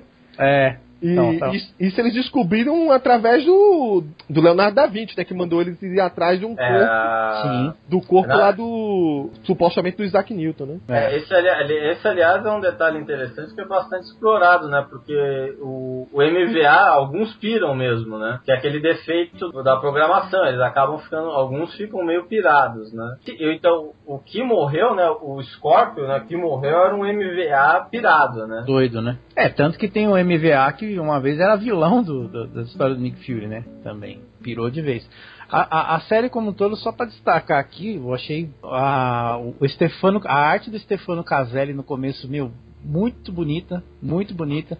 Só que ganha muito assim com a questão da do colorista no começo, que é a Daniela Rudoni, né? Engraçado assim que a, a, arte toda, até inclusive quem vai fazer filhinha é tudo italiano, né, pessoal? É, notei, isso é uma Vitti, é, agora o Cole. É, o Alessandro Vitti, cara, ele tem uma arte bonita Puta, ele tem uma. Ele, depois ele muda, tudo bem, o, o, o Caselli tem uma arte bonita, mas o Alessandro Vitor tem uma arte muito bonita também. E é interessante que, assim, bem discretamente, do começo que ele assume, ele assume acho que lá pelo número 7, mais ou menos, até o fim da série, ele vai evoluindo pouco a pouco a arte dele. Assim, não dá para perceber edição por edição, mas se você pegar a sétima e a última, você vê que tem uma boa diferença. A arte dele me lembrou muito, mas muito Howard Shaking. Assim, questão sim, de diagramação é, é, é, bem parecido. Howard Shaking nos bons tempos, é claro é, é uma arte belíssima e assim, quanto a Jonathan Hickman, eu da minha parte fiz as pazes com ele agora pra essa série, porque eu não sei porque você não gostou da, do Infinito, cara. Ah, cara, não, assim, não, não é que eu não gostei, mas eu não tinha pego a vibe assim do Hickman, que todo mundo falava tal, mas essa aqui sim, cara. Essa aqui eu falei assim, não, agora vou, vou reler outras coisas dele. Ele tinha um plano de fazer 60 edições, bom, o plano deve, deve, deve ter mudado, ele começou então a, a fechar certos pontos, né? Ele, ele, ele, ele fez certos retcons, né? Ou seja, o, o, o Jake, né, que era o Scorpio que tinha morrido durante né, uma das, uma das histórias do, do Nick Fury, né, como o Zodíaco, não era o Jake, né, mesmo, né, era, era na verdade um MVA construído a partir dessa versão é, esse, versão esse, renascentista. É, é renascentista é, do futuro, né? Que porra é essa? É, tecnologia replicante, renascent, autorreplicante renascentista, como disse o Von Strucker, né? Se a intenção lá do Ares, né, que é o Leonardo da Vinci, era tentar meio que criar uma paz entre essas organizações, que de certa forma eram as, organiz eram uma, eram as organizações que representavam o mundo, né, que estavam em busca do, do super soldado, na, na verdade aquilo ali provou que nunca vai acontecer, porque se você é, é a história dos dois escorpiões dentro de uma da garrafa, né? É, é na verdade, o Nick Fury vai tomar satisfação com ele, ele fala, olha Nick, ele tá chamando isso de jogo para o pessoal pensar que tem regra. Mas na verdade não tem regra nenhuma. E ele dá um risinho. Eu falei, que filha da puta. Na verdade, eu acho que ali a intenção era, era ver o que, que ia acontecer se colocasse todo aquele bando de gente lá, né? Na, naquele caldeirão ali, né? E aí aconteceu exatamente o que era previsto, né? Como todos são escorpiões ali, né? Todos são escorpiões. Um trai o outro na primeira oportunidade que tem, né? O Nick Fury, por exemplo, ele trai realmente o grupo a partir do momento que ele, ele começa a negar a existência do equipamento que ele achou. Aí depois a Leviathan trai todo mundo também quando ela toma posse do, dos equipamentos. E aí depois, né, que aí de certa forma é interessante ver um, um, um, dos primórdios, né, porque sempre teve uma aliança entre a Hydra e o Tentáculo, né, que a Arco também mostrado uma aliança, né, entre, entre essas duas organizações, né, que é quando dão, melam, né, o plano lá da Leviathan que faz com que todo mundo fique invernado por, por muito tempo, né. É. E, bom, mas assim, é, foi bem legal essa conclusão, né? Arco mostra mesmo aquela história do Spy versus Spy, né? Os leitores do Brasil já viram o Leonardo da Vinci, porque ele apareceu no Novos Vingadores do Bendis, na época do Vingadores vs X-Men. É aquele cara que vai lá na cidade de Conlu e encontra a Fênix, punho, é, punho, punho de ferro do passado. Ah, sim, mas é, é, mas quase não teve explicação de quem era. Ele passa tão batido quanto passa nessa minissérie. Pois é, ficou extremamente jogado para quem não lê a, a minissérie da Shield, mas pelo menos assim se a pessoa tivesse um pouco de ligação, peraí, esse cara aqui lembra muito esse cara ali, entendeu? Que a pessoa tem que entender é o seguinte: a minissérie Shield, que não foi publicada aqui no Brasil, ela pressupõe que existe, antes da Shield, existe uma organização secreta que viria até possivelmente a ser a Shield, em que várias celebridades ou várias personalidades famosas da nossa história já fizeram parte dela. Isso inclui o, o próprio Leonardo da Vinci aí citado, Isaac Newton, a, que teve aquele faraó lá também, o, não sei se é o, o, o Ramatão, sei lá, o que, Ramsés. Enfim. Não, não, não, o Tutakamon. Porque é, o cara era tão foda que ele tinha. O Apocalipse seguia ele. N personalidades que famosas fizeram parte disso aí. Só que aí, digamos assim, ele extrapolou ao ponto de que alguns desses personagens, tipo o caso do Leonardo da Vinci do Newton, fugiram do contexto preso à sua história. Eles são atemporais agora, porque eles viajam até no tempo. É igualzinho ao Nathaniel Richards, né? Que é um caso clássico disso, né? Que o Nathaniel Richards ele não envelhece, ele não morre porque ele está em todo lugar ao mesmo tempo. Que ele está no tempo. E é, e é nessa minissérie também que explica como foi que isso começou. Exatamente. Pois é, ela seria muito útil primeiro que o Hickman terminasse ela, depois conseguisse publicar ela no Brasil. É, a primeira parte terminou, ele quis fazer uma segunda, né? E aí ele não conseguiu terminar. Quem sabe, né? Se juntando as duas sai alguma coisa. É. Eu tenho, acho que o Felga também comprou, né? Uma coisa que pra quem gosta do Hickman, não pode faltar em prateleira, não. É bom mesmo. Só tem uma coisa nessa minissérie que eu não gostei nem um pouco, mas é spoiler no Brasil, então não dá pra contar. Não, agora não é mais spoiler, fala aí. É, Galileu Galilei derrotou Galactus. é. Ok, tá bom. Só isso que eu tenho pra dizer. Tá bom. Isso foi ridículo. Essa história, é, eu gostei muito desse final também, foi interessante, mas eu sinceramente eu achei ele muito corrido. A impressão que dá é que ele queria colocar esses elementos do passado de pouquinho em pouquinho. Ele queria ligar de maneira mais orgânica a própria minissérie da Shield com o Guerreiro Secretos. Poder, a gente poderia até imaginar, supor, quem sabe, que o final da segunda minissérie da Shield poderia ser o início dessa reunião aí que ele falou, já que é, quem leu a minissérie da Shield sabe que ela se passa a parte pre no presente, entre aspas, dela se passa por volta de 55 por aí. Isso daí é em 61. Tem muita coisa relacionada mesmo. Mas o cara teve que correr, tinha, sei lá, quatro edições para terminar, se muito, e tinha, tava correndo para terminar, já tinha, como eu tava dizendo, ele primeiro fechou as pontas soltas do, dos comandos selvagem, depois ele fechou as pontas soltas dos guerreiros dele. Aí agora tinha que terminar de fechar as outras pontas soltas que faltavam. Tinha que terminar com a equipe, era a equipe cinza que morreu agora, foi? Toda, né? A última, a, a que morreu por último ah, foi é. cinza. Pois não, é. Não, a preta, a preta não morreu. A preta é, mas... no final com a branca. É, não, a branca é, dissol, é dissolvida, a preta. Não, mas a é, Daisy Johnson, quando ela vai ser diretora da Shield, ela chama todos. Aparece no final. Certo, mas essa parte é a parte final feliz, entre aspas. É. Porque ele queria dar um final para cada uma delas. A equipe preta teve, entre aspas, o seu final na, com os comandos selvagens, a equipe branca foi dissolvida no Noite. A equipe cinza é totalmente dizimada né, no começo desse arco. Ele tava tentando fechar tudo. Só que foi muito bom, mas foi corrido. E ele teve que fazer o que deu pra fazer né, nesse final aí. Infelizmente, o problema é que na, a Marvel limou praticamente mais de 50% do tempo que ele tinha de história para querer contar. Aí assim, assim lasca. Só que é aquele negócio.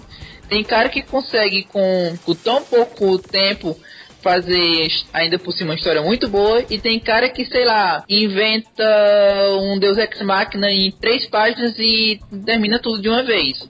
Como a gente já viu muitas e muitas histórias arrastadas que terminaram de maneira ridícula no final. Assim, então, apesar de tudo, ele ainda conseguiu fechar bem. Bom, e aí, não chega a ser final feliz, como o Paulo tava falando aí, né? Mas é direcionando justamente ao que a gente já vai vendo é, no meio da era heróica e que já tá quase caminhando também pro que a gente conhece como Marvel Now, que é a posição da Daisy Johnson como diretora da Shield, né? É, é até curioso, né, que o Nick Fury deixa o comando pra ela, né? Mas o Capitão América acaba aceitando. Ele até vai perguntar pro Duga, né? Vem cá, essa menina aí que ela realmente dá conta e tal. Aí ela fala, cara, era a melhor do Nick Fury, entendeu? O, o próprio Capitão América tem uma conversa com o Nick Fury, né? Falando, olha, eu entendi o que você fez, mas agora que eu voltei, não vou mais permitir essa onda, não. Enfim, é, é praticamente é o fim do que seria a, a história das organizações secretas da Marvel. Seria até um fim elegante, apesar de, de ser corrido, eu concordo com o Paulo. E, mas não seria o fim do estilo do Nick Fury de ser, né? Como eu falei, aquela lance de agora vou resgatar minha mina foi muito James Bond. Nesse resultado final, apesar dos pesares, apesar das pequenas mudanças editoriais que forçaram ir nessa ou numa outra direção, eu achei uma obra-prima esses Guerreiros Secretos. Para mim,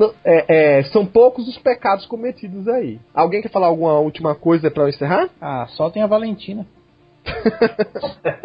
Cara, é, realmente, esse foi. Eu, eu acho assim, na minha opinião, acho que é um dos melhores trabalhos, se não o melhor trabalho do, do Hickman, assim, de, disparado mesmo, né? Talvez só Novos Vingadores, né? Os Novos Vingadores dele se equiparem a, a, a, essa qualidade. E, pô, é uma mini. É, uma, é um run, cara, é uma, é uma, uma revista, cara, que reuniu elementos de espionagem, ficção científica conspirações, intrigas políticas. Então, cara, acho que foi uma revista muito bem escrita. É uma pena mesmo que talvez ele, o plano dele não tenha sido concluído, porque meio, a, gente, a revista meio que foi atropelada, né, por vários eventos. Para mim, esse é o final do Nick Fury, o final Vamos aceitar que esse é o final feliz do Nick Fury. Agora ele só tem a missão lá de resgatar a Valentina ele resgata ela e vai ver feliz para sempre lá escondido em algum canto. Porque se for considerar é, é, o que é, aconteceu. Sem spoiler. Sem é, spoiler. Sem spoiler, mas se for pra considerar o que aconteceu depois, é melhor terminar aí. É, eu posso dizer, Paulo, o seguinte, que de alguma maneira ele não pode ter resgatado a, a Valentina, mas ele tá como stalker dela agora. Parando, paramos aqui nosso podcast. Vale ressaltar que, por eu gostar muito do roteirista, engulam isso. Gente tem pro, ideias, propostas de voltar é, em algumas outras revistas dele. É, lá para perto do filme do Quarteto Fantástico, a gente vai falar sobre o, o, a fase do Hickman no grupo. Então a gente encerra por aqui e até o próximo Nominata Meio Meia.